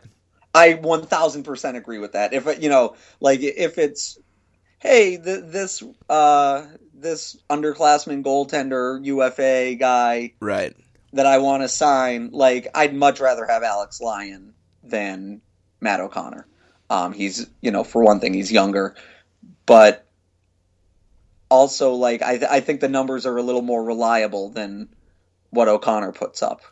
You know, Like I've- I think I think this I think what he's done this year is maybe a better representation of what he is. Yeah, and, and you know, I, I think everyone always talks about how nobody leaves Yale, nobody leaves Harvard. It's interesting Right. because I think I, I'd be shocked if uh, if Vesey didn't leave, and I have no uh, inside information. I, I talked to Alex on Sunday uh, and kind of asked him about it, but not really. I have no idea what he would decide to do, but I'd be surprised if he didn't leave too. Uh, and Rob O'Gara should leave as well, but he won't. He'll be back, I'm sure. But Yeah, I to to that end, I think I think O'Gara and uh, and Lyon both stay, and I think Vesey probably does go. Um, anytime you see a guy break 30 goals in a season, you can be like, you know what, have a have a good pro career. Right, especially in the. Ivy League. I, I know he's up to 36 games now, so it's not quite as bad as it can be. But I mean, what is that like? 8.5 goals per game, like that's insane. yeah, he, he's having an, an insane. he had an insane year, and and watching him too, it, he uh, looks just he sees the ice a lot faster than everyone else out there. It feels like um, the winning goal, for example, in the Har- the Yale um, Harvard uh, game three that he scored. Uh, I mean, it was just a, a rebound that Alex couldn't control off a off a face off, and he just happened to be standing there alone, but he got to that spot so quick. And Mitch Witek, who is the guy for Yale standing there, who's a really fantastic defenseman as well, and was beating himself up on the goal, just didn't see the play develop as fast as he did. And Witek is a, a very good NCAA defenseman. He's just he's just seeing it a lot quicker than everyone else, I think. Yeah, I, th- I think that's kind of what separates. Um, I mean, that's true at any level, but in college, I feel like there's a much broader disparity. Like you know, in the best player in the NHL sees plays develop a lot like a, a lot closer to the worst player in the NHL than the best player in college does to the worst player in college. You know what I mean? Absolutely, yeah. Um, and so that's what makes people really great at this level. Johnny Gaudreau last year, for example, um, that kid saw the play three steps ahead of everybody else. Goss Spear as well. Both of Shane, them. Shane yeah. Goss is the same way. Yeah. Um, it- but you know the the worst player, and I'd say this a, a lot. Um, like I use this example, but like you know in the NHL, if the best team and the worst team played each other a thousand times, the best team's probably going to win 55 60 percent of those games. If the best team and the worst team in college played each other a thousand times, I mean, I can't even imagine how ugly it gets between, let's say, North Dakota and Huntsville over a thousand games. You Right. know, Yeah. like that would be a bloodbath. Oh yeah. So, yeah. so that that's kind of what I think the the big difference is. And the other thing with college is obviously like systems matter way more um, than they do at the NHL level. The farther you get from the the highest levels of, of play, the more coaching matters. I feel like. Yeah. What do you What do you want to see? What are you interested in in this tournament specifically? Obviously, everyone's going to be watching Eichel. Yeah. Um, and uh, I guess Vesey at this point is going to attract similar attention, not quite to the level of Eichel, but I think that's a newer name that uh, coming to the general. Well, I, th- I think the other so thing is people will be like interested. if you're a Jimmy Vesey, if you're like worried about Jimmy Vesey, you're really just a, a Predators or a Harvard fan. True. You know what I mean? But, he's like, a new name, and, and McKenzie gave him some cred too, so I think people will be interested to see him. But go ahead, for you, what do you who do you want to see this weekend? Um, I'm interested to see the Providence regional. I think that I'm I'm going to both of the days of that probably, Okay, and you know I, I'm really really interested in um in basically both of those games. I, I think I think BC Denver could be a really good one. I think Denver's better, but um, you know B, BC's certainly got some talent. Noah Hanifin is. I've seen that kid maybe 10 times this year and boy oh boy is he good right, third pick, good, probably. yeah i, I think i think the Depending on starting need. to say it's more like four or five Yeah. um but yeah i mean if you took him with the third pick you wouldn't not be getting really great value Probably the first defenseman off the board. oh uh, not even probably Right. he will 1000% be the be- the first defenseman off the board Right. um but then you know in the late game there providence and miami that has the potential to be a really good game. Um, I went to uh, Providence and Miami played a series here last year, or down in Providence rather, and I, I went to both games of that, and those were just two really good games. Like, um, you know, Jon Gillies was great, and the Miami offense is really good. Austin Czarnik doesn't come off the ice, that kind of thing. It's re- it's really fun. Um, Right. It's too bad they're going to be missing the two guys. Yeah, that that's that's the only thing that it really is like that's a good way to put it. It's it's really too bad and not like, you know, I I still don't know if I like Providence to win that game even despite those two guys missing, because Pro- Providence just really doesn't have much of an offense. They, I think they've been a little unlucky this year, but also, um, you know, I- I think I think a lot of people were just disappointed with how many goals they scored, honestly, and probably not the least of which is Nate Lehman. But even despite that, they finished second in Hockey East. You know, so Right. like they're they're a pretty good team. Hockey East second place team isn't often, uh, you know, 16 seed in this tournament. Yeah, no, for sure not. Right. Um, and then, hell, the other game I'm going to this weekend, which is Minnesota and Duluth on uh, on Friday afternoon, is going to be great. Yeah, um, I Fowler's supposed to be back for Duluth. He's been out for a while, sick, I guess. Yeah, I read he's a Buffalo kid. Um, pretty good. Uh, should help them. It's too bad for Quinnipiac, as we said earlier, that Anas isn't going to be there because they could have taken a run at North Dakota. I wasn't impressed with them at all this weekend. I'm sure nobody was, but question how hard they tried, obviously, in the second game. Well, you know, I don't think I, I've been saying for a couple of weeks now that I don't think North Dakota's as good as the record. Right, the nu- McMillan injury really hurt for sure. Well, even beyond that, like they're they're they're a team that they have middling possession numbers, um, but they've just got they they just have one of the best goalies in the country this year, you know, and that, like I said, that's going to win you a lot more games than you probably deserve. So I still think that there's at least 14 teams that could win this.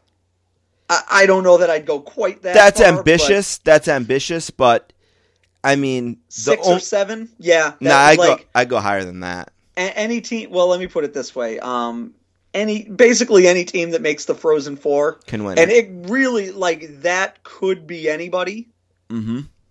but like i wouldn't like if any of these teams made the frozen four i'd be like th- there are very few that i'd be like well i don't know if they have a chance i, I might say omaha well rit obviously right. um but like omaha i don't think is of that caliber um yeah, their season really fizzled out too. Yeah, Yeah. Well, again, they're another. They they had bad, like outright bad possession numbers, but their goalie was just awesome for the first four months of the year, and real it really like dragged that team kicking and screaming into the NCAA tournament. Honestly, um, and I also don't think too highly of Michigan Tech. Again, really good goalie, but if you're only the second place team in the WCHA, I'm not really sure how good you actually are. Right. How would you rank the conferences this year? Um, in terms of like top to bottom quality, Yeah. uh, probably. Uh, well, I mean, not probably. You'd have to go NCHC, Hockey East. Um, I'd say probably ECAC and Big Ten are pretty close to tied because there was some pretty bad teams at the bottom of the ECAC. Right. well, Um, there's two bad teams. I, I'd say a little bit more than that, but fair enough. Um, and then WCHA, and then obviously Atlantic Hockey. Right. Interesting. Well, it's going to be a great tournament. Uh, I'm a little bit ambitious as to far as as far as who is I think could win it, maybe a little bit more so than you. But you know, it's sim- it's single elimination hockey, which which can Exactly. be interesting, uh, obviously. And there's a lot of goalies all across the bracket that can steal games. That's that is also very true. It's been a ve- it's been a year. It's been a for year for goalies for sure. Yeah. And someone, one of the goalies, is gonna steal one too. The first weekend, you know. Oh, I- of course. Yeah, I mean that's how it always goes, right? yeah. Um, yeah, so- Frankly, I wouldn't be surprised if it's Alex Lyon. I wouldn't be surprised either. I mean, I try not to say things like that because it Sure. doesn't doesn't mean anything out of my mouth. You know what I mean? But uh, yeah. I think some. I saw a tweet that said that the someone said they they can't figure out a way that Yale beats BU unless it's a felony, uh, which I assume the felony would be larceny or stealing from Lyon. Oh, I, I, w- I would assume it would be felony assault on Jack Eichel before the game. Oh, okay. Well, they won't do that. They're they're really good kids, so I don't think it'd be that felony. But uh, uh, maybe the uh, the larceny thing is a thing. But um, well, it doesn't matter what I think about Yale, like I said, because nobody nobody listening is going to take it for anything more than someone who uh, who knows the guys really well and has watched the team for four straight years now and. It believes a lot in two of the guys that are coming back from injury, especially one of them. So, you know, uh, it doesn't matter to me uh, what people what I say about them, but it will be interesting. Uh, it, it's it's my favorite event uh, every year. Uh, it's very underrated. Um, and uh, thanks for talking to me about it for so long. I like. Oh, it. no problem at all. Yeah, I had a really, uh, really fun time talking with the uh, sarcastic dude who uh, who doesn't put enough, who puts too much pressure on Hun- Henrik Lundqvist uh, for not marching into his country of Russia and uh, battling the government for being mean to the gays. Yeah, uh, I you know I try. Thanks, Ryan. Oh wait, Thank you, you. wanna you wanna put some stuff out, Twitter and uh, what Um, you're writing about, where people can find you. I mean, yeah, people know Puck Puck Daddy. I write for College Hockey News. Uh, you can find me. I'm not. I, I I feel like people have enough access to my opinions on the sport. All right, Ryan, it was fun. Enjoy the uh, so games much. this weekend. All right. I think you know what I want. Something tasteful. Something with red roses in it? I like that. Oh, the rose. The rose is a flower of passion which can be fully appreciated for its. Murdoch, just go. You should take care and watch your attitude when speaking to people with fragile psyches. What's more, you give the impression that your attitude is singularly and pointedly directed at an individual, when in fact you're just one mean, angry sucker to everybody. Get! Gone! Really? You Shouldn't talk to Murdoch like that.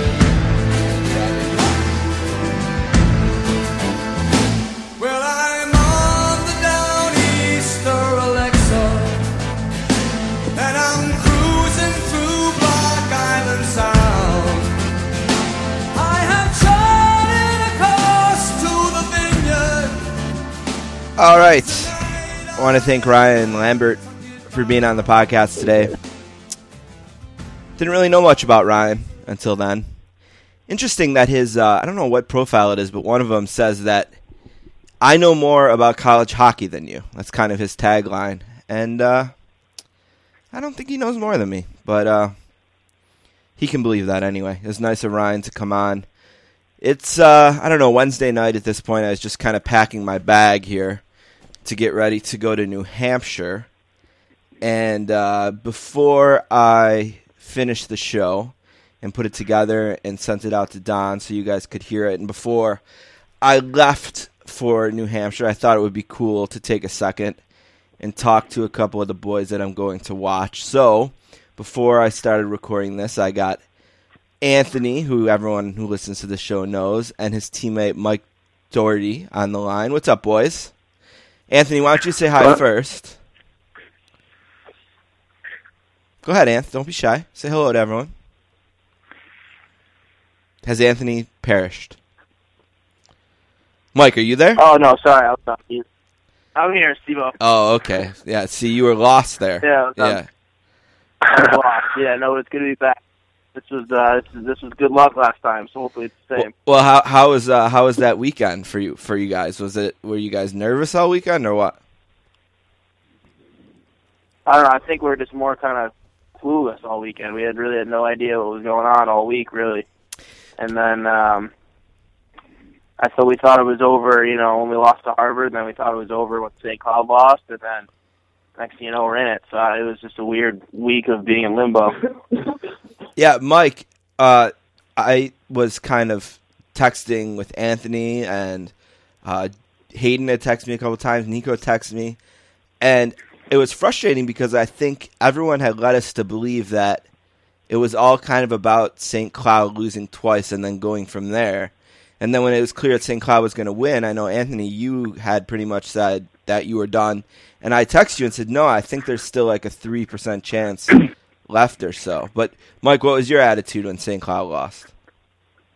Yeah, I think the same the same thing that you're you're saying here. I think we had a bunch of guys watching the St. Cloud games thinking that uh, we needed them to lose. So once once they won, we thought our season was over again. So it just kind of kept happening that every time we thought we were over, it seemed like we still were alive, and then we woke up the next day and somehow we had 25% chance of getting in. So it was it was pretty wild week. You know what's really funny about those percentages is one is they treat every scenario equally. So like when there was 3 million scenarios left going into the weekend and they were saying that you guys had a 4% chance or whatever, that was assuming that the most likely possibility was as equal to the least likely. And then another really interesting thing is when you said you guys went up to the 20s, you're actually a lot higher because the Atlantic game didn't affect any of the scenarios left. So they were they were looking at all these scenarios if RIT won, and then also looking at, at them if Mercyhurst won. When in reality, that that meant nothing. So you were more like in the forty percent at that time. So in the end, it's all just way too Yeah. too complicated for anyone to understand, really. Right. Yeah, it was brutal. Once we kind of knew we needed Harvard and BU to win, I think we are all pretty confident that that. I mean, those are the favorites in both those games. So it was just kind of wild how it went from no chance to having like two pretty big favorites needing to win for us to make it. What did you guys watch on Saturday night, and where? We were we were flipping back and forth from from both game, the Harvard game and, and the BU game. Um, at the house, we were all watching it, hoping hoping that both those teams would win. And uh, yeah, we were just we were flipping back and forth. Yeah, we'll talk about BU in a second, but I thought that um, that Harvard game felt completely in hand until they got the second goal, and then it was like a seven minute scramble. It seemed like, and they came really close too at almost right before the shorthanded goal when the Harvard goalie was sitting on his butt, and I think they might even hit the post. Yeah, it's close. I'm pretty sure. Yeah, so sure, they went crossbar and then they went down and scored. Right, they could. All right. Yeah, so that got a little nerve wracking there. I was almost more worried about BU despite them being ahead because it never felt like they at all. It didn't feel like a really big game because it just felt like BU was only really trying on offense. I know they play four freshmen on D and then they have a stud who tries to kind of hold things down back there, but I would think that you guys are going to try to take advantage of their inexperience on that side of the rink, right? Yeah, I definitely think Yeah. that's um, what we're gonna try to do. Yeah. Uh, what did you guys think of watching uh, BU? Obviously, everyone talks about Eichel, but I don't know what else is. Do you guys? Uh, what else sticks out when you watch that team prepare for that team? Go ahead, I think up, I think up front they're they're just a pretty deep team. Um, you know, they got a lot of offensive, offensively capable guys. Obviously, Jack sticks out. Um, you know, with all the buzz that he gets, but they also get, you know, a lot of contributions from their from their from their back end as well. So um, I think we we can't just concentrate on on Eichel and and that line, and we have to be pretty pretty diligent with with all their lines um, on Friday. It always seems like Yale hockey is Yale hockey at its best when you guys are kind of rolling the lines quite a bit, and I almost think them being the higher seed is a little bit of an advantage because I felt like watching the game, the game three especially against Harvard a couple weeks ago, kind of felt like we got a little bit stuck in matching lines a little bit too much and kind of gave up that advantage of kind of rolling the lines and especially later in the game. Um, so maybe it, it's a little bit of an advantage to uh, to be putting your line out first and and to kind of just rolling with the game a little bit more and not having to not focusing focusing so much on matchups as you said it's it's more than just the Jack Eichel show. Yeah, I mean it's no different than I mean this team's no different than when we when we played Minnesota or like North Dakota. I mean, I mean those teams were just as talented. It's just the fact that I think our they don't really know how we play or our style. I just think that you know we come from a, a league where it's more you know predominantly like defensive hockey starts and then then that leads the offense. Or I think their league's more offensive, but I mean, for me, knowing how it was like to play Minnesota or North Dakota, I don't think it's any different. I mean, yeah, they have, you know, a generational talent, Jack Eichel, but, you know, I think it's still the same as playing, you know, the Minnesota of two years ago. But, I mean, obviously, it's, it's, it's going to be a, a big task to handle Eichel and, you know, and the guys below him who, you know, put up a ton of points too. But, you know, I love our defense and I love our goalie, and I'm confident that we could, uh, you know, score some goals and get the game. Mike, where were you two years ago, and what do you remember about? I'm sure watching Yale's uh, uh, run to the uh, t- through the tournament. Yeah, I had just finished up uh, juniors in the EJ. Uh, I played played for the Islanders, and my season was over. So I was actually coaching uh, coaching a, JV high school lacrosse team with one of my buddies, and we would go to practice every day, then come home and and watch the games. And I just remember being being just as pumped. Um, you know, I felt like I was in the game almost just watching watching the national championship um, at my house. With I think we had like twenty twenty family members over the house, and I wasn't even you know there yet, obviously. So it was really cool to watch, and you know we're hoping to make a run, similar run this year. Now, Mike, you have huge crews coming to watch you. It's a lot. Uh, it reminds me a lot of uh, my family through the years, and I admire your crew because there is just so many young kids that I was. We were walking out of the rink together on I think Saturday, and I was getting tired just walking behind them. Now this game is really close. This game is really close to where you're from. So you you going to be packing it with uh, with 24 fans or what? Oh yeah, for sure. I think the whole crew's coming down again, and probably probably even more. Um, I'll have the family there, and then a lot of friends have been texting me who uh, can't really make the trip down down to New Haven, but they're they're going to college in New Hampshire as is, so they're gonna they're gonna swing over too. So it'll be it'll be fun for sure. Are those your cousins? All those little guys? Like are those cousins, or do you have younger brothers, Yeah, they're all- or what? All little cousins, and then I have two two younger brothers, and I have a younger sister, but she's in she's in college as well. She's in college. Where does she go to college? She plays lacrosse at Vanderbilt. Oh, that's cool. That's a nice school. Right? Is Yeah. that in Nashville? Is that right? Yeah, right in Nashville. Nashville, yeah. Very cool, very cool. Well, I'm excited to see uh, both of you guys for sure. And a big reason I wanted to do this, and I, I'm glad, I'm glad, Mike, I'm glad you're the one who who came on with them because I think you can relate to some of this stuff. But a real reason I wanted to do this today was because I really wanted um, Anthony to hear.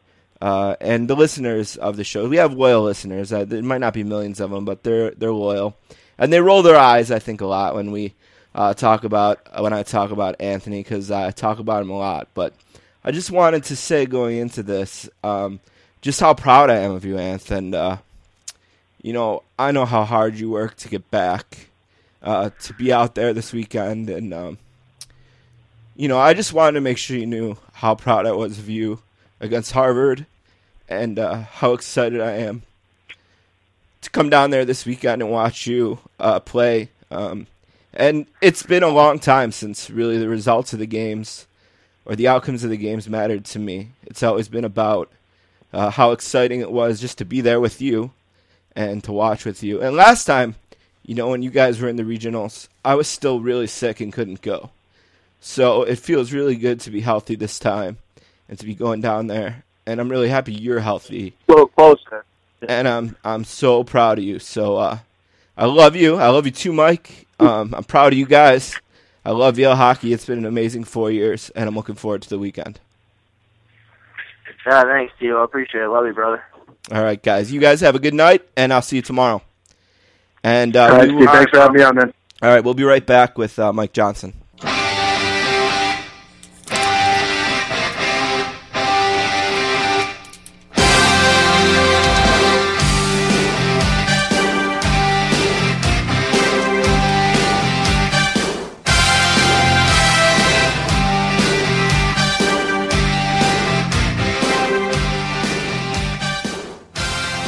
Our next guest is a New Yorker who's been writing about wrestling full time since 2004 for PWInsider.com, where he also does a lot of audio work. This guy was uh, doing the wrestling podcast thing before podcasts about wrestling were a thing. Uh, he's making his first appearance on the Sportscasters today. A warm welcome to uh, Mike Johnson. Now, how you how you guys doing? Good. How you doing, buddy? I'm doing good. Uh, you guys, uh, you guys are the last people I talked to before I got on an airplane to go to uh, San Francisco. So, uh, very happy to be here. And uh, I popped for the old school WrestleMania music. I, I have expected to hear Vince go Sergeant Slaughter. that I don't know. Just still hearing that, you know, it's. uh I think it, I can't remember who. I, actually, I know it was David Shoemaker who said this on this podcast. He said, you know, for a large, to a large degree, wrestling exists in people's past, and that's not even a negative thing uh, because it does sort of exist in my past, despite it still being a big part of my present. And uh, just whenever I hear that, it just brings me back to a time that. Uh, it was it was real it was a more pure and simple then I guess for a seven year old me when I watched WrestleMania three, uh, fully invested in the Steamboat Savage thing. I mean, believing. I mean, I thought, you know, uh, when when when when Savage hit Steamboat with the bell, you know, my throat hurt. I I know how you feel, and you know they say this about wrestling. Um, you know, the best wrestling was whatever you grew up on. And th- there's a similar saying about the comic book universe. Uh, like there's all the arguments, oh, what was the best version of the Avengers or the best version of the Justice League, and it's just whatever the version was when you started to read comic books. I think that's I think it's true with wrestling. Who is the greatest wrestler of all time? Well, chances are for you it was whoever the champion was when you discovered wrestling. Yeah, and I, I, I think that, that that's fair. Uh, and and uh, you know, I know that my grandpa actually, you know, introduced me to wrestling, and you know the the names uh, on his list were were the the old old, you know, Stu. I, I just picture my grandpa watching two guys laying on the mat, you know, for forty five minutes, just kind of barely moving, you know. And then my dad was a big Bruno Sammartino guy, and you know, I was obviously a huge Hogan guy, and and you know, so on. I was actually thinking last night. I was watching. Uh, a goofy video on the the network. Uh, it was like a wrestler reaction thing or something from something they had posted on YouTube, and they were showing these like stung looks on on little kids' faces when Cena had lost the match, and I was thinking, oh man, you know, I wish I had like a seven year old son right now that was a huge uh, Cena mark that I could troll around to the rinks with, and that'd be really fun. Uh, one of these days, you never know. I want to ask you two real uh, non WrestleMania things, real quick, and, and Sure. then I want to get uh, obviously into WrestleMania because it's always exciting uh, a WrestleMania week uh, for a fan. Even if you're kind of out a little bit, I feel like you tap you tap back in a bit for WrestleMania. A lot. I think I think WrestleMania has kind of evolved into like the Super Bowl, where even if you're not a wrestling fan, there's kind of like, oh, it's that time of year again. Right. Let's uh, let's see what let's see what Hulk Hogan's doing. You know, like to the average fan, or or what's going on with, with Stone Cold. Like the they may not be associated uh, emotionally with the current guys, but the WWE or the WWF or whatever you want to call it these days um, there there's a reaction to oh okay you know and I think it's kind of turned into the the one show where you might not watch every week but if you if you have even a, a minor interest in wrestling chances are that's the one show you're going to tune into and check out Yeah, we did this really cool thing a couple months ago with the guys who wrote the uh, Death to WCW book. Mhm. And uh, I don't know, I was talking to one of the guys uh, right before we started, just kind of chit chatting a little bit as we were getting ready to roll. And I kind of had mentioned um, uh, what we had done wrestling wise in the podcast. And at that point, it had been mostly uh, talking to guys from the mainstream sports world that were covering wrestling for those sites. Shoemaker for Grantland, uh, for example. And I kind of got this sense, although nobody said anything, uh, uh, the guy I don't remember if it was Alvarez or or, uh, or his partner uh, which one it was, but he didn't say anything. But I kind of got this sense like maybe people who have been covering wrestling on the internet uh, for wrestling sites for a long time maybe aren't all that thrilled or comfortable with the mainstream wrestling writers that are covering it. Is is that a thing, or did I just? I mean, like, set- do I get mad? Like, say, like somebody writes about it for Rolling, like Rolling Stone just yeah, articles. Rolling Stone. no, you know what? I, here's how I look at it. Okay? Yeah. All right. Here's how I look at it. I'm a beat reporter. My beat is pro wrestling. So my beat is WWE. My beat is TNA. My beat is Ring of Honor. My beat is The Independent. My beat is anything to involve to do with wrestling. I am one of a very select few individuals who can legitimately say that they write about wrestling for a living. They are an independent entity who cannot be bought and will not be doing promotional puff pieces for anybody.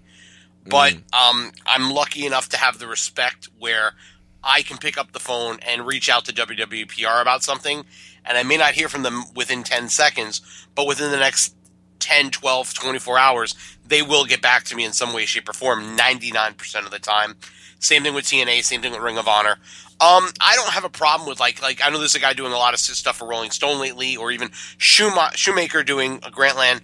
My problem is, and this is a personal thing, and, and I'm a perfectionist by nature. Nothing drives me crazier than finishing an article, being so happy with it, and then finding a typo in it. And being like, God damn it, you know, because you just want it to be perfect. You want it to be presented perfect, and you want your thoughts to be conveyed perfectly. You, even the slightest typo might change the way someone else reads it because you don't know how someone else is going to read your words. They're not going to be able to know your brain pattern. And all the only thing that drives me nuts is when I see guys who write about wrestling and they don't do the research that they would do if they were writing about baseball or football or volleyball or Hollywood. And then when that incorrect information gets distilled into their final product and there's no sense of, oops, let me fix this. Um, and I've seen books like this where people who uh, try to write what I call like the hipster twist on wrestling, or they try to be a little artsy about wrestling. They kind of lose the thread of what wrestling is supposed to be and what actually factually happened in some of these cases and with some of these people. And there's no sense of, oh, I need to fix this because it's a mistake. And that that drives me a little nuts. But I think you know if if EEntertainment.com is going to write about Total Divas, or if AV Club is going to write about SummerSlam, it doesn't affect me. It doesn't affect our numbers. It doesn't affect our traffic. What it does is create more of an uh, a spotlight into the idea that hey, there are people writing about wrestling, and hopefully those people who are interested and invested in wanting to read about it will find their way to not just PW Insider, but other entities that are legitimate and credible. Which you know, there's probably just a couple, a handful, and then there's like 20 billion people who rip us off, take our words, pervert them, Right. cut and paste, or as I, you know, I, I call it cut and lying now because I'll see things that I never said or things that I said as an opinion, and within two, three hours, sometimes even within 20 minutes, I'll see a distilled, incorrect version of it recited on websites like the, uh, you know, and even things that are complete lies.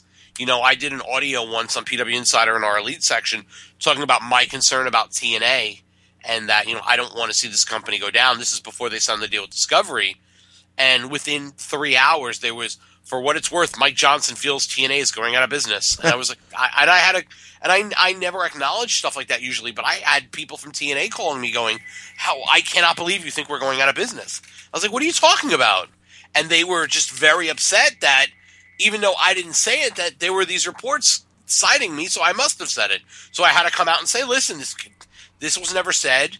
No one should be lied about, not me, not Vince McMahon, anybody. And this is kind of what's happened. And, and you shouldn't be going to these websites because you're basically paying them to lie to you. That, so that that's the stuff that really annoys me. I don't get upset. Like, uh, Grantland.com can write about WWE to their heart's content, and so can Rolling Stone and all the other ones. There's room for everybody. Um, I, I just prefer that everybody in the marketplace do their job right. And you know, in some cases they will, in some cases they won't. And, you know, I can't control that, so I I try not to uh, get too concerned about it.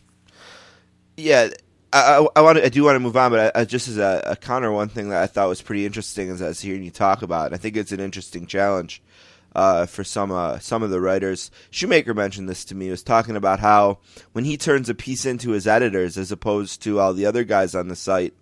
Uh, let, let's say he writes something about how Steamboat and Savage was a classic match, and he writes WrestleMania 4 accidentally that will never be caught by one of the editors because they don't realize that it was WrestleMania three.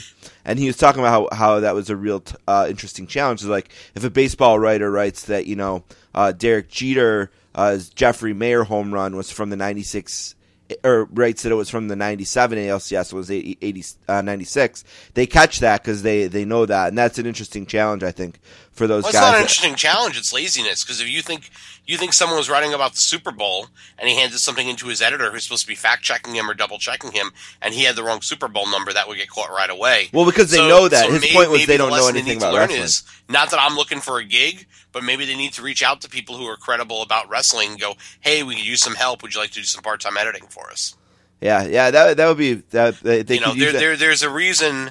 There's a reason. There's a certain select people, few who have kind of built a name over the last, you know, 10, 20 years, writing about this genre in a specific way. And I'm not saying that like say, oh, well, I'm the best. I, you know, I think everybody does their own thing. But you know what? If I'm going to write about Broadway, I'm going to look to someone or I need an editor to, to look on Broadway, I'm going to find someone that's a, an expert on Broadway history to make sure I'm not, you know, making an idiot out of myself when I churn in my articles. Wrestling should be treated no differently, and unfortunately, it is because for most of its life span as a, as an entertainment genre, it didn't fall neatly into any one category, and and and so sports writers kind of scoffed at it, or entertainment writers sort of scoffed at it, but nobody went, "Huh, it's making money, so it's important." Which the bottom line is, wrestling is whatever draws money. If it makes money for the promoter and the fans want to pay to see it, then it's pro wrestling. That's kind of how I define it. When I was in college, uh, my roommate and I split a PW Insider uh, account, and we would uh, ignore our studies for hours playing video games and listening to the amazing audios uh, around WrestleMania time, where, where you guys would go back and, and talk about every WrestleMania one two hour audio at a time, and Well, we just put them all back up, so if Uh, anybody wants to listen, they can subscribe at uh, They're amazing. Oh, they're amazing. I give them the highest recommendation too. P- uh, yeah, PWInsiderElite.com. So what I was wondering, I wanted to ask you this last quick thing before we, we get into uh, WrestleMania. Uh, when the network came out and wrestling fans started paying the nine ninety nine for that a month, did you notice at all that has it become harder to uh, get people to pay the the price for the the premium subscription? Like, has have you have you discovered there's a cap on people's uh, wrestling dollar around the ten dollar I mark, mean, or did, did the network cannibalize our subscriptions? to, to some degree, Um, or was it an opposite effect? Uh, you know what? I think it's the opposite effect actually, because we have seen an uptick in people who are subscribers asking us about different shows, asking us about stuff that they watch. Like there's a there's a regular audio I do called uh, Network Jewels, where I pick ten. Ma- I don't I don't discuss the spoilers involved, but I take I pick ten matches that are available on the network, and I talk about each of them, the setup to the match, and why you should go and check it out. So, like, uh, the, you know, the, the network allows a lot of um, new leeway. Like before, I could talk about ECW Hardcore Heaven 2000, right? And I could talk to I could talk about it for four hours. But unless you had that VHS tape from a million years ago, you couldn't really go back and watch it and kind of compare what I'm saying and, and make your own distinction. Now there's that opportunity for us to talk about Starcade '83, and they can people can listen to it while they're watching Starcade, or people can listen to it after they watch Starcade. So no, I you know I don't I don't think it's hurt us at all. Um, we've always had a pretty loyal fan base from the day we launched in January 2004, and it has stayed with us. And we, we, we, you know, we haven't seen a major churn in terms of like, all right, it's January, and we have, and I'm not going to mention numbers because contractually I'm not allowed, but January we had X plus five million, and the network launched in February, and then after WrestleMania 30 we had X minus seven billion. Like there were no numbers, like you know, we didn't Right. see a, a huge decline. If anything, we saw an increase in existing subscribers or new subscribers writing to us more about the network because they were interested in, in diving into a lot of the older stuff. And uh, we we see more questions about when are they going to put more world class on it? When are they going to put more ECW on it? When are they going to put Mid Atlantic on? Because there was an interest in okay, now I can get into their library and really dig in. So where is all this stuff? So no, I don't. I I, I mean, I, I can't speak for every website. I don't know what they're doing because I don't know what their their strategies are and how they promote themselves and what they present. But for us, we have not. The network has not been a. Uh, you know, it was not like, oh my god, they're gonna they're they're pulling out shotguns and they're gonna shoot us out of the sky. There was never that like that Chicken Little sort of feel. Here, we always looked at it as, oh great, we're gonna have more to more more to write and more to produce content on, and and that's kind of really what's happened. Right. Yeah. I, I'm going to give you obviously a chance at the end to set everything up, but just one more time for me, for all of our listeners, th- these audios are unbelievable. PWInsiderElite.com. Uh, the uh, the WrestleManias, the SummerSlams, uh, the way you guys uh, talk about it, provide information. I mean, I absolutely just love them. I, I mentioned you, you guys were doing podcasts before it was a thing. I mean, I don't think they were called it podcasts. is. that- it kind of is true. Yeah, I don't know. I, I joke about that with Dave Scherer all the time. I go, we were doing podcasting before there was a term because Yeah. you know, even before we had our home at PW Insider, we were on a previous website, uh, the majority of the core guys, and we were doing regular audios for the subscribers, and at the time, they, we were just calling them hotlines, and sometimes we still do call them hotlines because that was a changeover from the old 900 hotlines that Dave Scherer used to produce back in the day, the old Wrestling Lariat hotline.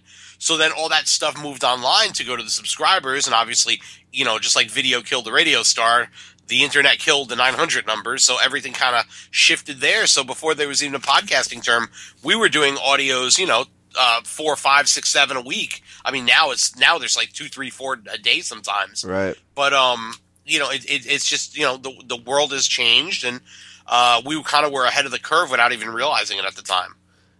Let's jump to WrestleMania. Now you're getting ready as soon as we're done talking to head out to, uh, to California for the You are literally the last person I'm going to speak to other than my wife. going before I go to the airport. So Is this a uh, week that you get really excited to cover to be a part of everything down there? Is this kind of a week where it's like, well, obviously it's WrestleMania, we got to get down there, we got to do this, it's big, but it's not necessarily my favorite thing. it depends. You know, as I get older, it, it it it changes. As when I was younger, it was like I can't wait to go. It's WrestleMania. This is going to be so cool. Now and, and again, you know, as you get older and you get more more embedded in, in, in covering wrestling, it's more of like, okay, here's my itinerary. This is what I'm going to do. All right, I'm not going to get a lot of sleep for the next five days. So it literally is from the second I land it, it's going to be do this, do this, do this, do this. Like I literally have a, a spiral notebook that I call my Bible, and um, I, I literally have like a checklist of things I need to do and want to do every single day. Like I, I'm actually going. It's very rare for me to go a day early just to kind of take a chance to breathe. But I've never been in San Francisco, and everyone tells me it's awesome. It is, So I'm yeah. going a day early just to explore San Francisco, and then like Thursday morning, I'm going to check out Alcatraz because I want to go see where Roddy Piper holed himself up for a week. Remember that craziness? Yeah. WCW he locked himself in Alcatraz. Mhm. It's tremendous. Only wrestling can get away with it. So, um, and then like from Thursday night on, it's it's just an endless procession of wrestling and Hall of Fames and re- and conventions and accesses, and it's like, all right, I have, I want to get pictures here, I want to try and do interviews here, I want to do cover this, I want to set up a laptop and do live coverage for this event, I want to take notes on my iPad if I can't set up a laptop, I want to rush back to the hotel room and record an audio, I want to get that up, I want to make get the photos up on the site, and it's like, okay. I have time to do everything but sleep. so on, Right. on that flight home Sunday, because I, I, WrestleMania ends about eight o'clock in, in California time. I literally go back to the hotel, get my stuff, and go to the airport. And I think my flight's at like eleven. So literally, it's going to be. I cannot wait. Not that I, I I- I'm not going to be happy to be there because it's always fun to be in the middle of all that chaos and Right. interact. No, I know what you mean. people. Exactly. But once you get to the end and you go, okay, then you can kind of relax your body and kind of sleep. And that's the point I'm at now. And I mean, I, I, I'm at the point now where, like, uh, you know, this only happens to me, but like, I know I've got to fly seven hours. And today is uh, Tuesday as we record. Wednesday is what, what day is it? Tuesday, Tuesday. I don't yeah. even know what day it is. it's Tuesday as we record this. I woke up Sunday. I couldn't even speak. I lost my. I, I had a sore throat. Why? I don't know because my body is like, oh god, this is what we're gonna do again. Right. So it's like you know, it's, you just you just kind of will yourself through it, and you know, I, I can understand from the outside in. People like, oh, it's so terrible. He's going to wrestling. It's not. It's awesome, and I'm blessed, and I love every second of it. But this literally will be the busiest uh, four or five days of my year, where you run. It, it, it's kind of like the most insane college reunion ever. Where no matter where you look, you run into somebody that you know, or Right. you, somebody you want to speak to. So you, it, ne- it just never ends. It's like an endless flurry of of, of images and, and, and visuals and, and, and conversations. It's going to be a crazy couple of days. And, you know, I just hope that I convey uh, as much of the experience and as much of the events as, po- as, as, well, as well as possible so people who don't get to experience it can kind of read and live vicariously through it and hopefully want to go, damn, I want to go there when it comes to Texas or wherever. And if, if I do my job right, then that'll be the case, and hopefully I will. And knock on wood, you know, I'll be satisfied when I get on the plane and not kicking myself. you know, uh, if you just went by uh, pe- what people say on the internet, and I hope people don't do that, uh, you could get, really easily get trapped in this kind of feeling of this is the worst build up to WrestleMania in so long, and Well, you didn't like the tug of war on Raw? What are you talking about? you know, next, I- next I- week they're going to skip rope. I, I didn't love the tug of war, no, but I did like a lot of things about the show, and uh, I did too. I, I, I thought Raw overall was very was very good. yeah, I thought they put on a decent uh, go home show, as they say. Uh, I, I do feel obviously like they have painted themselves into a, a corner with Roman Reigns a little bit, and it will. it might it might be a little bit too early for him, but you Right. never know. Maybe it's maybe he's going to evolve right before our eyes uh, Sunday at WrestleMania. You never know until they get in the ring. You don't. This is the thing about wrestling. Is one of the things I love about it. N- the story could be the worst idea ever, and then you'll go out to the ring, and the crowd will just go absolutely nuts because sometimes in wrestling, the stupidest things become the most popular. Scotty 2 Hotty doing the worm, completely ridiculous. Uh, Made Ms. the man Dow more- might be a good made the man more money than all of his great wrestling matches on the Indies ever did. right. You know, and sometimes you go to the ring and you go, "I've got the greatest idea ever," and they go out there and it just pff, doesn't work. Crowd doesn't want it. Just the chemistry isn't there. It, you know, you can never tell, and that's one of the things I like about pro wrestling. Well, what I was going for uh, there is I'm still excited about WrestleMania, and I wonder uh, what things are you looking forward to uh, with the card itself. Well, I, I wrote a whole column about like 10 things I'm looking forward to. I am fascinated by the idea that for the first time, Sting is the oldest rookie in wrestling. Right. He's the oldest rookie in WrestleMania history. Um, and, and you know they're going to have a ton of pomp and circumstance and all sorts of great production value to that entrance for him and, and that debut. And I, I think, you know, there's something cool about him and Triple H facing off. Um, I'm looking forward to seeing what happens when all the smoke and mirrors dissipate and it's two guys inside a wrestling ring, one of whom has ne- never been on this stage. And honestly, he's an older gentleman, and the other is renowned as one of the best in ring workers of all time, one of the best prof- professional wrestlers of all time.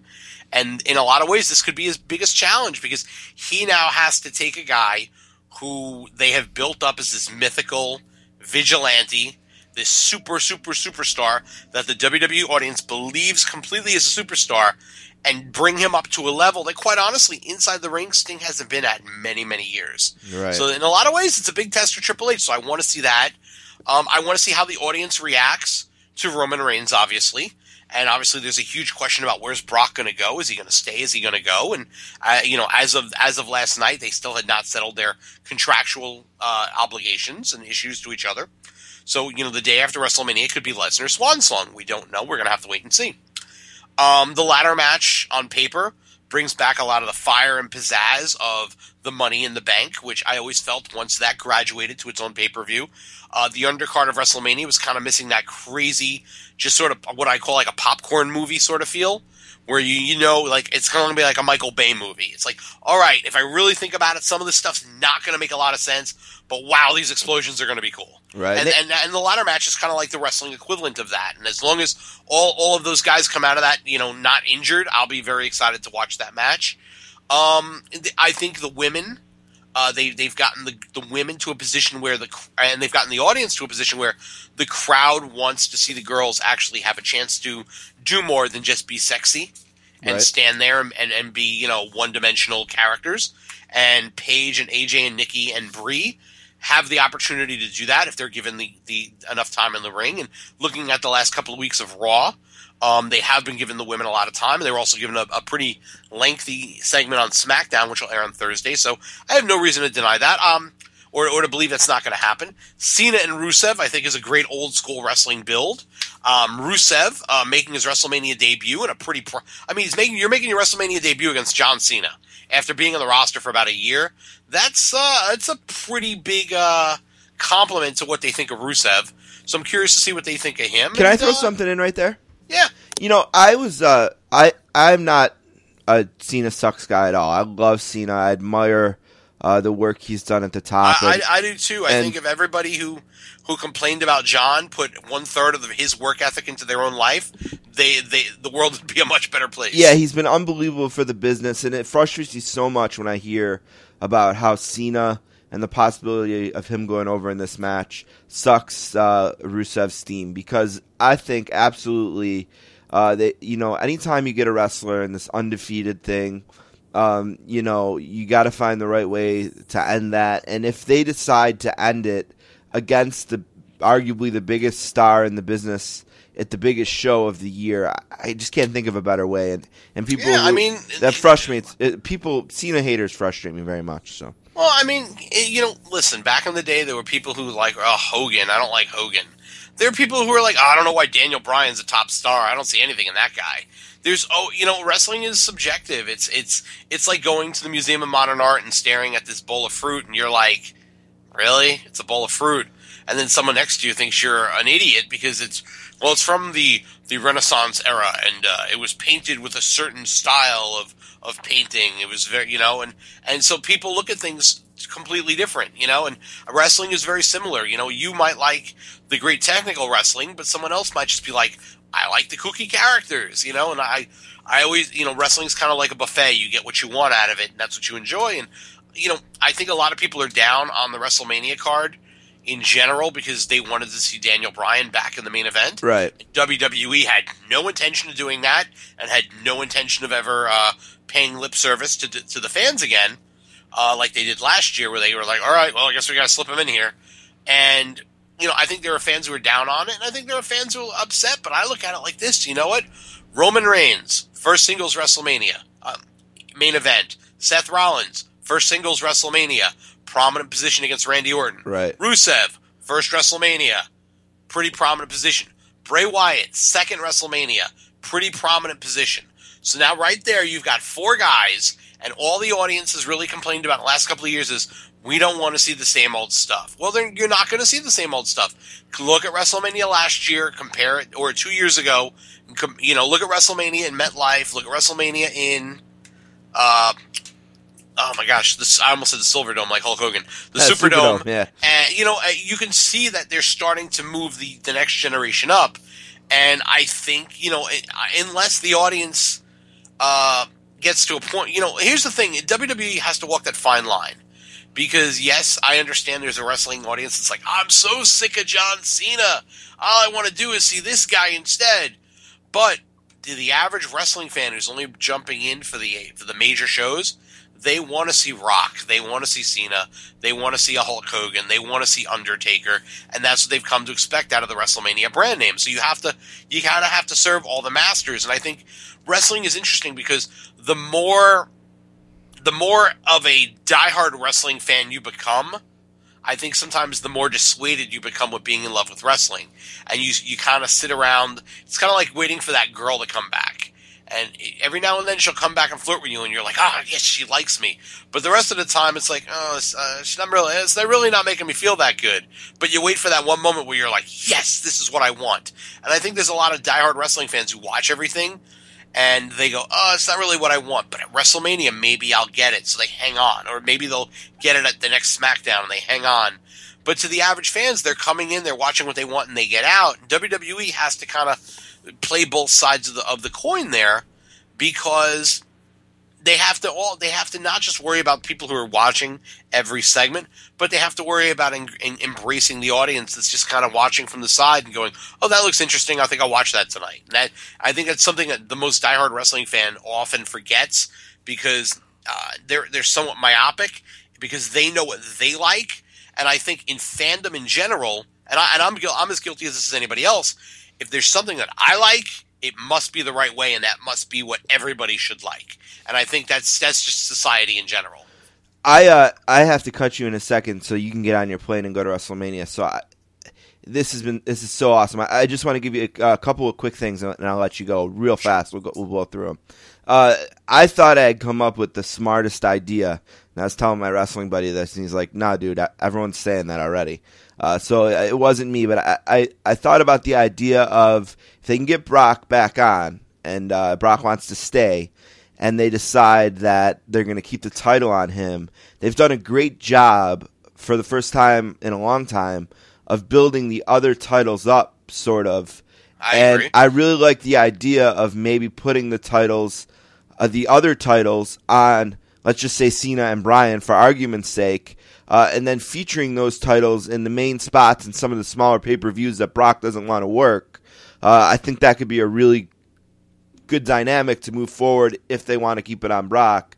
Uh, it- do you I, like, I that, idea? and I can we can even go one further. You can have John Cena say to Dan, you can you can have each. And I wrote about this about Daniel Bryan.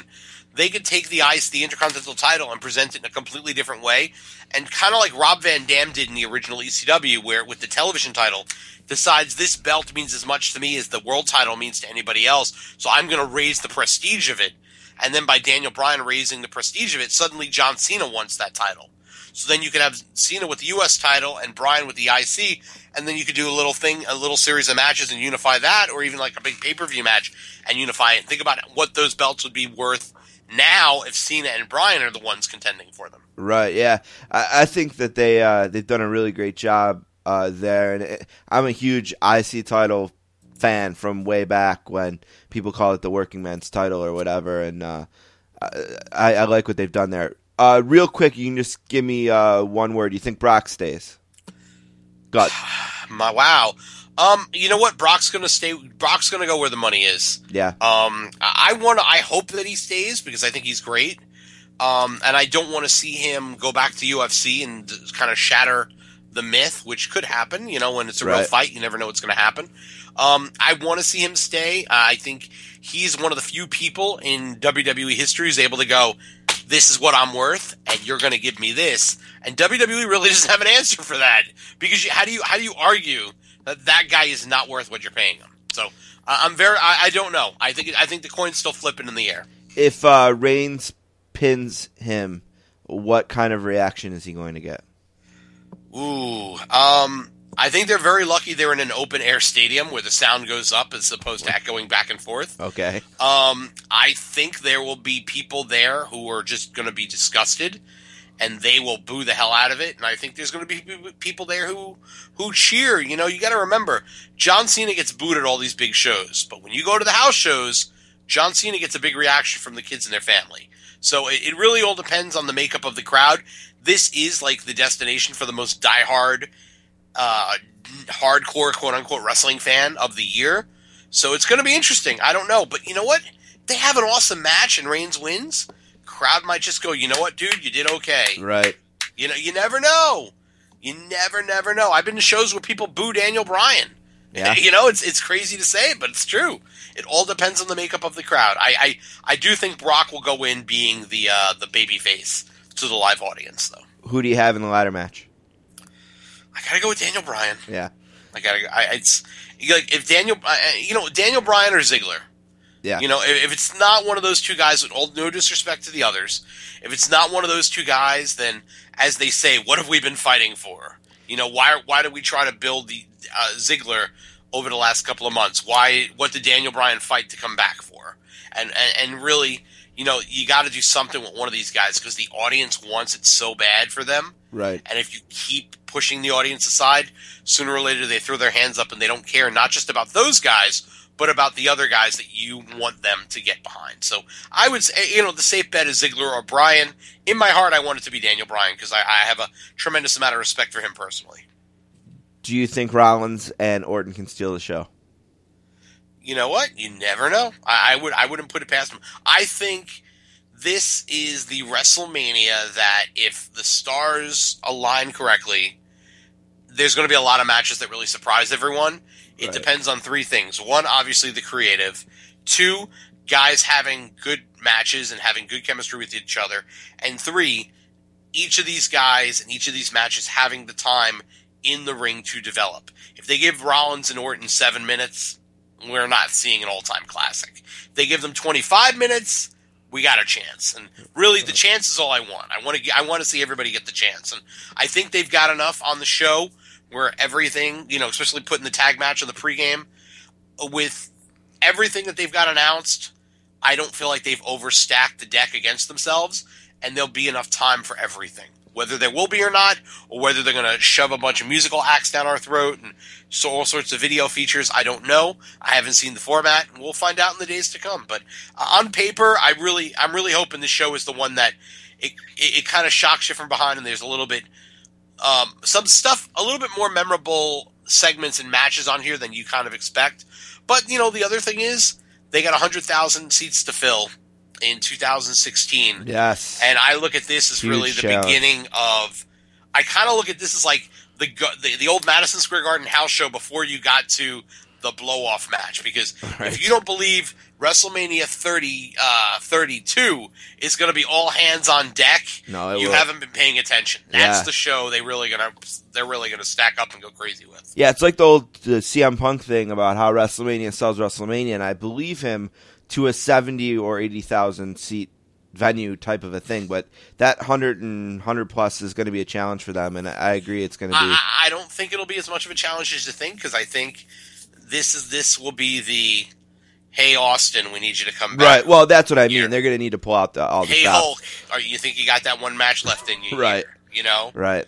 And, Uh, and let's not forget, I, I I said it on PW Insider this week, and I'll say it again here now. All you need to do is have Sting in that ring the day after Monday Night Raw and say, "I've done everything I wanted to do. I had my WrestleMania main event. Thank you all. There's nothing left for me to accomplish." Gong.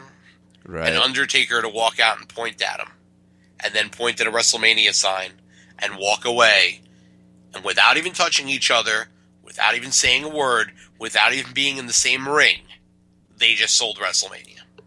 So you never know. Right. We could talk about ideas for WrestleMania 32 all day, but you have to go to WrestleMania 31. I do. Mike for the airport. Mike Johnson writes for PW Insider and PWInsiderElite.com. Uh, he's on Twitter. I talked about the audios; they're phenomenal. But I can't give everything out as well as you can. So please tell our listeners about everything, where to find you, how to do subscriptions. Uh, just lay everything out for them because they're gonna want it after this uh, conversation for sure. All right. Well, you can find us at pwinsiderelite.com. That's Pro Wrestling, in, uh, Pro Wrestling Insider, pwinsider.com. We then have a subscription service. It's ad free. Uh, a number of uh, audio updates as well as exclusive articles every day at pwinsiderelite.com for a small nominal fee that helps us keep the house in order and keep the company running. Um, like I said, that's a completely ad-free site on a completely different server, and you get uh, tons and tons of audios. I do a lot of in-depth interviews with guys. We do uh, audios after every major wrestling show, um, both pay-per-view and television, and all sorts of historical pieces, a lot of opinion pieces, and we have a lot of uh, very irreverent humor shows as well. We do mailbags and uh, all sorts of shows that uh, very in-depth discussions about wrestling and different personalities. And so you can do you can check us out for three days free. You can go there, sign up. You get three days to check us out. If you don't like us, you chuck us out the door and cancel. And if you like us, and uh, it's it's it's it's a win-win. You get to check us out. We get to uh, have you as another uh, hopefully satisfied subscriber. And uh, you mentioned Twitter. The site is at pwinsider.com on Twitter. And if you want to follow me and my exploits uh, in San Francisco and elsewhere, it is at Mike PW Insider. So uh, be sure to uh, tweet me or drop me an email. Let me know what you thought. And uh, hopefully you enjoyed this. And uh, I thank you guys for having me on. Yeah, and take advantage of those three days right now and listen to the WrestleMania audios uh, that go over all the shows. They're incredible. Mike, sorry I went so long. Sorry. No, no worries, no worries. Sorry it's- if- I still got time. I'm watching the clock. All right, sorry if we were if I was uh, a, a bit much on email. Uh, but yesterday, sorry about that. But uh, thank you so much for the time and uh, have fun in uh, San Francisco. All right. Thank you, sir. And thank you, everybody. And uh, I hope I hear from you at pwinsider.com. Take care. Have a, enjoy WrestleMania.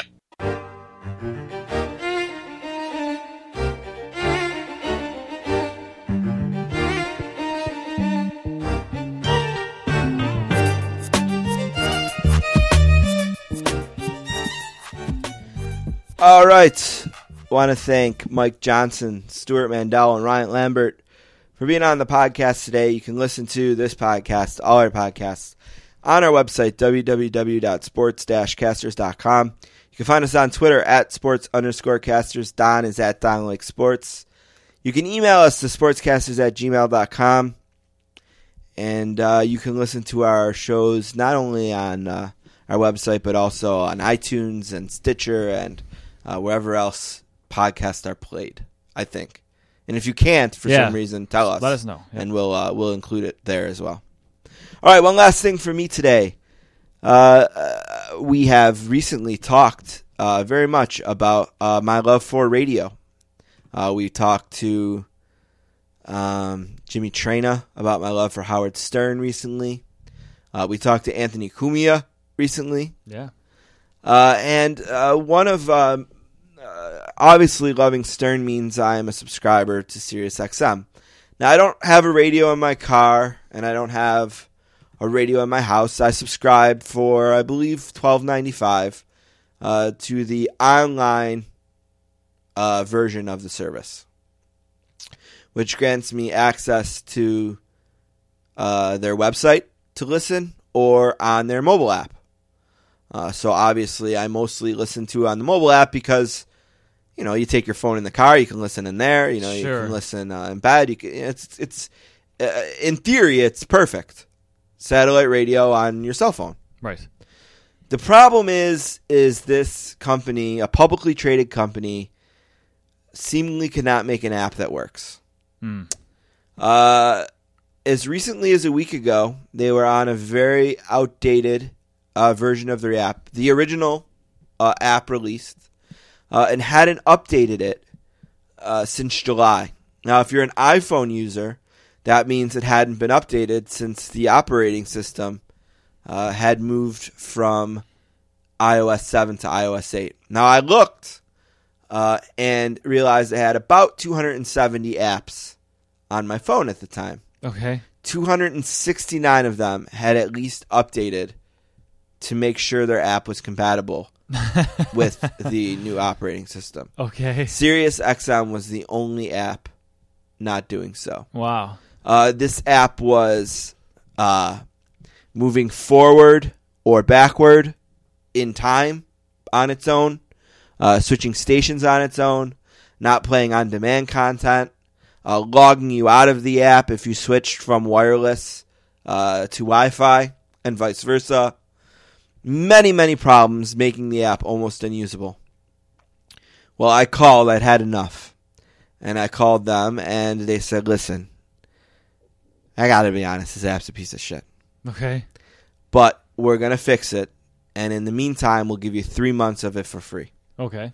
So it's about a fifty dollar value, I think he said, which is a little high, but Sure. it's really like a thirty six dollar Right. value. But he wanted to make it sound really good. Day after I said that, I go to the app store. Bam, new version of the app. Okay. Oh, Sweet. joyous! Yeah, you lucked out. Download the new app. Bigger piece of shit than the one they had before. Oh, good. Now, it, it look at they put out an app that should do some really great things. The problem is every day for the last three days at three forty five, it stops working for about an hour. Is that when some show comes? Don't know. Yeah, just nothing consistent. Stops working. You know, you say, "Oh, is it me?" So you go to their Twitter, you click on their mentions, and you realize it's everyone. Okay. because it's thousands of people. I'm effing them about it. Uh, they don't care, I guess. I haven't listened regularly to Opie and Anthony since bef- probably a little bit before Anthony was off the air. That's got to be over a year now. And he went off in July. Okay. And I remember they used to complain all the time about their app, or maybe they complained about not. Oh no, they app. complain about the app. Oh, okay. Yeah, the app is horrible. So like, not maybe maybe not your flagship show, but your second biggest Probably show second, yeah. Mm-hmm. on the platform is bad mouthing your app. Maybe you should uh, put some money into fixing it. Yeah, they need to. And I want to be patient because I think that they have the shell of what could be a really good app. Uh, but what they need to do is it's been out a week or two now. You know what the bugs are. Let's push this update, you know, 0.01 or 0.1, Yeah. whatever, and fix the bugs. Can you get a third party app or no? They used to have one uh, people raved about, but that that third party stopped updating it. Ah. And as far as I know, there's not a compat. There's not one that works right now. But please, Sirius, please. All right, one last thing for me this week, and hopefully this is the last time this is one of my things or anything like that, uh, because I've talked about it. I this season is entirely interesting, but it's it's hard to watch. It's hateable for the Dreadful. Sabres, but I think without exaggeration, I can say that the most relevant regular season game in the Sabres history may be taking place on Thursday night. And it's a game I want them to lose, which is really bizarre. I don't even know if I want to watch the game or not. I'm not a jinx guy or anything like that, but I feel like I don't know. I because I'm gonna watch this game and I'm gonna really, really, really want them to lose this game. This game, Don't you kind of feel like they're going to split them though? and I'm fine with that. I think. I think I'm okay with that. I, because they're down three now. Arizona has to get a point at some point this year, right? Like other than if they split them and they're down three points with whatever it would be at that point. Well, that'd be games, seven, right? There's not. Is there nine left? I think everyone's played 73. There's 82. So everyone has nine left, which means there'd be seven not against each other. Right. The Sabres are terrible. I guess even though Arizona's on some sort of tremendous, like one point in 17 games. I think they're 1 in 18. or Yeah, something something like ridiculous. Yeah. Uh, I guess their most of their advanced numbers look better than the Sabres do still, which is crazy because the Sabres find ways to hang into these games that they're terribly. What was the game they they won a game that they were just destroyed? The Bruins. Yeah, if I couldn't Boston. if I couldn't hate the Bruins anymore, Right. in a year I'd actually want them to beat the Sabres. And boy, They- did Boston need that game, too. yeah, and I mean, by all rights, they outplayed the Sabres that game and just didn't get a point. Nashville way outplayed the Sabres all games, and they did win that game, but it was like 2 1 or something really bizarre. But I'm ready for the season to be done with. Uh, that is maybe, like I said, the most interesting game that the Sabres will ever play in a regular season. And I don't even know if I want to watch it. I, I'm afraid of that game. I've uh, I wrote to Mike Harrington and he retweeted it and said, I guess they're in one of the Sabres home games when the other team scored. There was a little bit of positive reaction from the crowd, which you'd never think you'd hear. And I said, I get it. A lot of people that are pro what they're doing, pro tank, if you want to call it that, have we're, we're willing to make a two year sacrifice for this thing to follow through. So to get this far, nine games left in the season, to have it this close, Got to cash it now. they they have to they have to win this, and it'll be devastating if they don't. So uh, Go Coyotes. yeah, go go. I almost said Phoenix. Go Arizona Coyotes. When the days are cold and the cards all fold and the saints we see are all made of gold. When your dreams all fail and the wrongs we hail are the worst of all and the bloods run stale. I wanna hide the truth. I wanna share.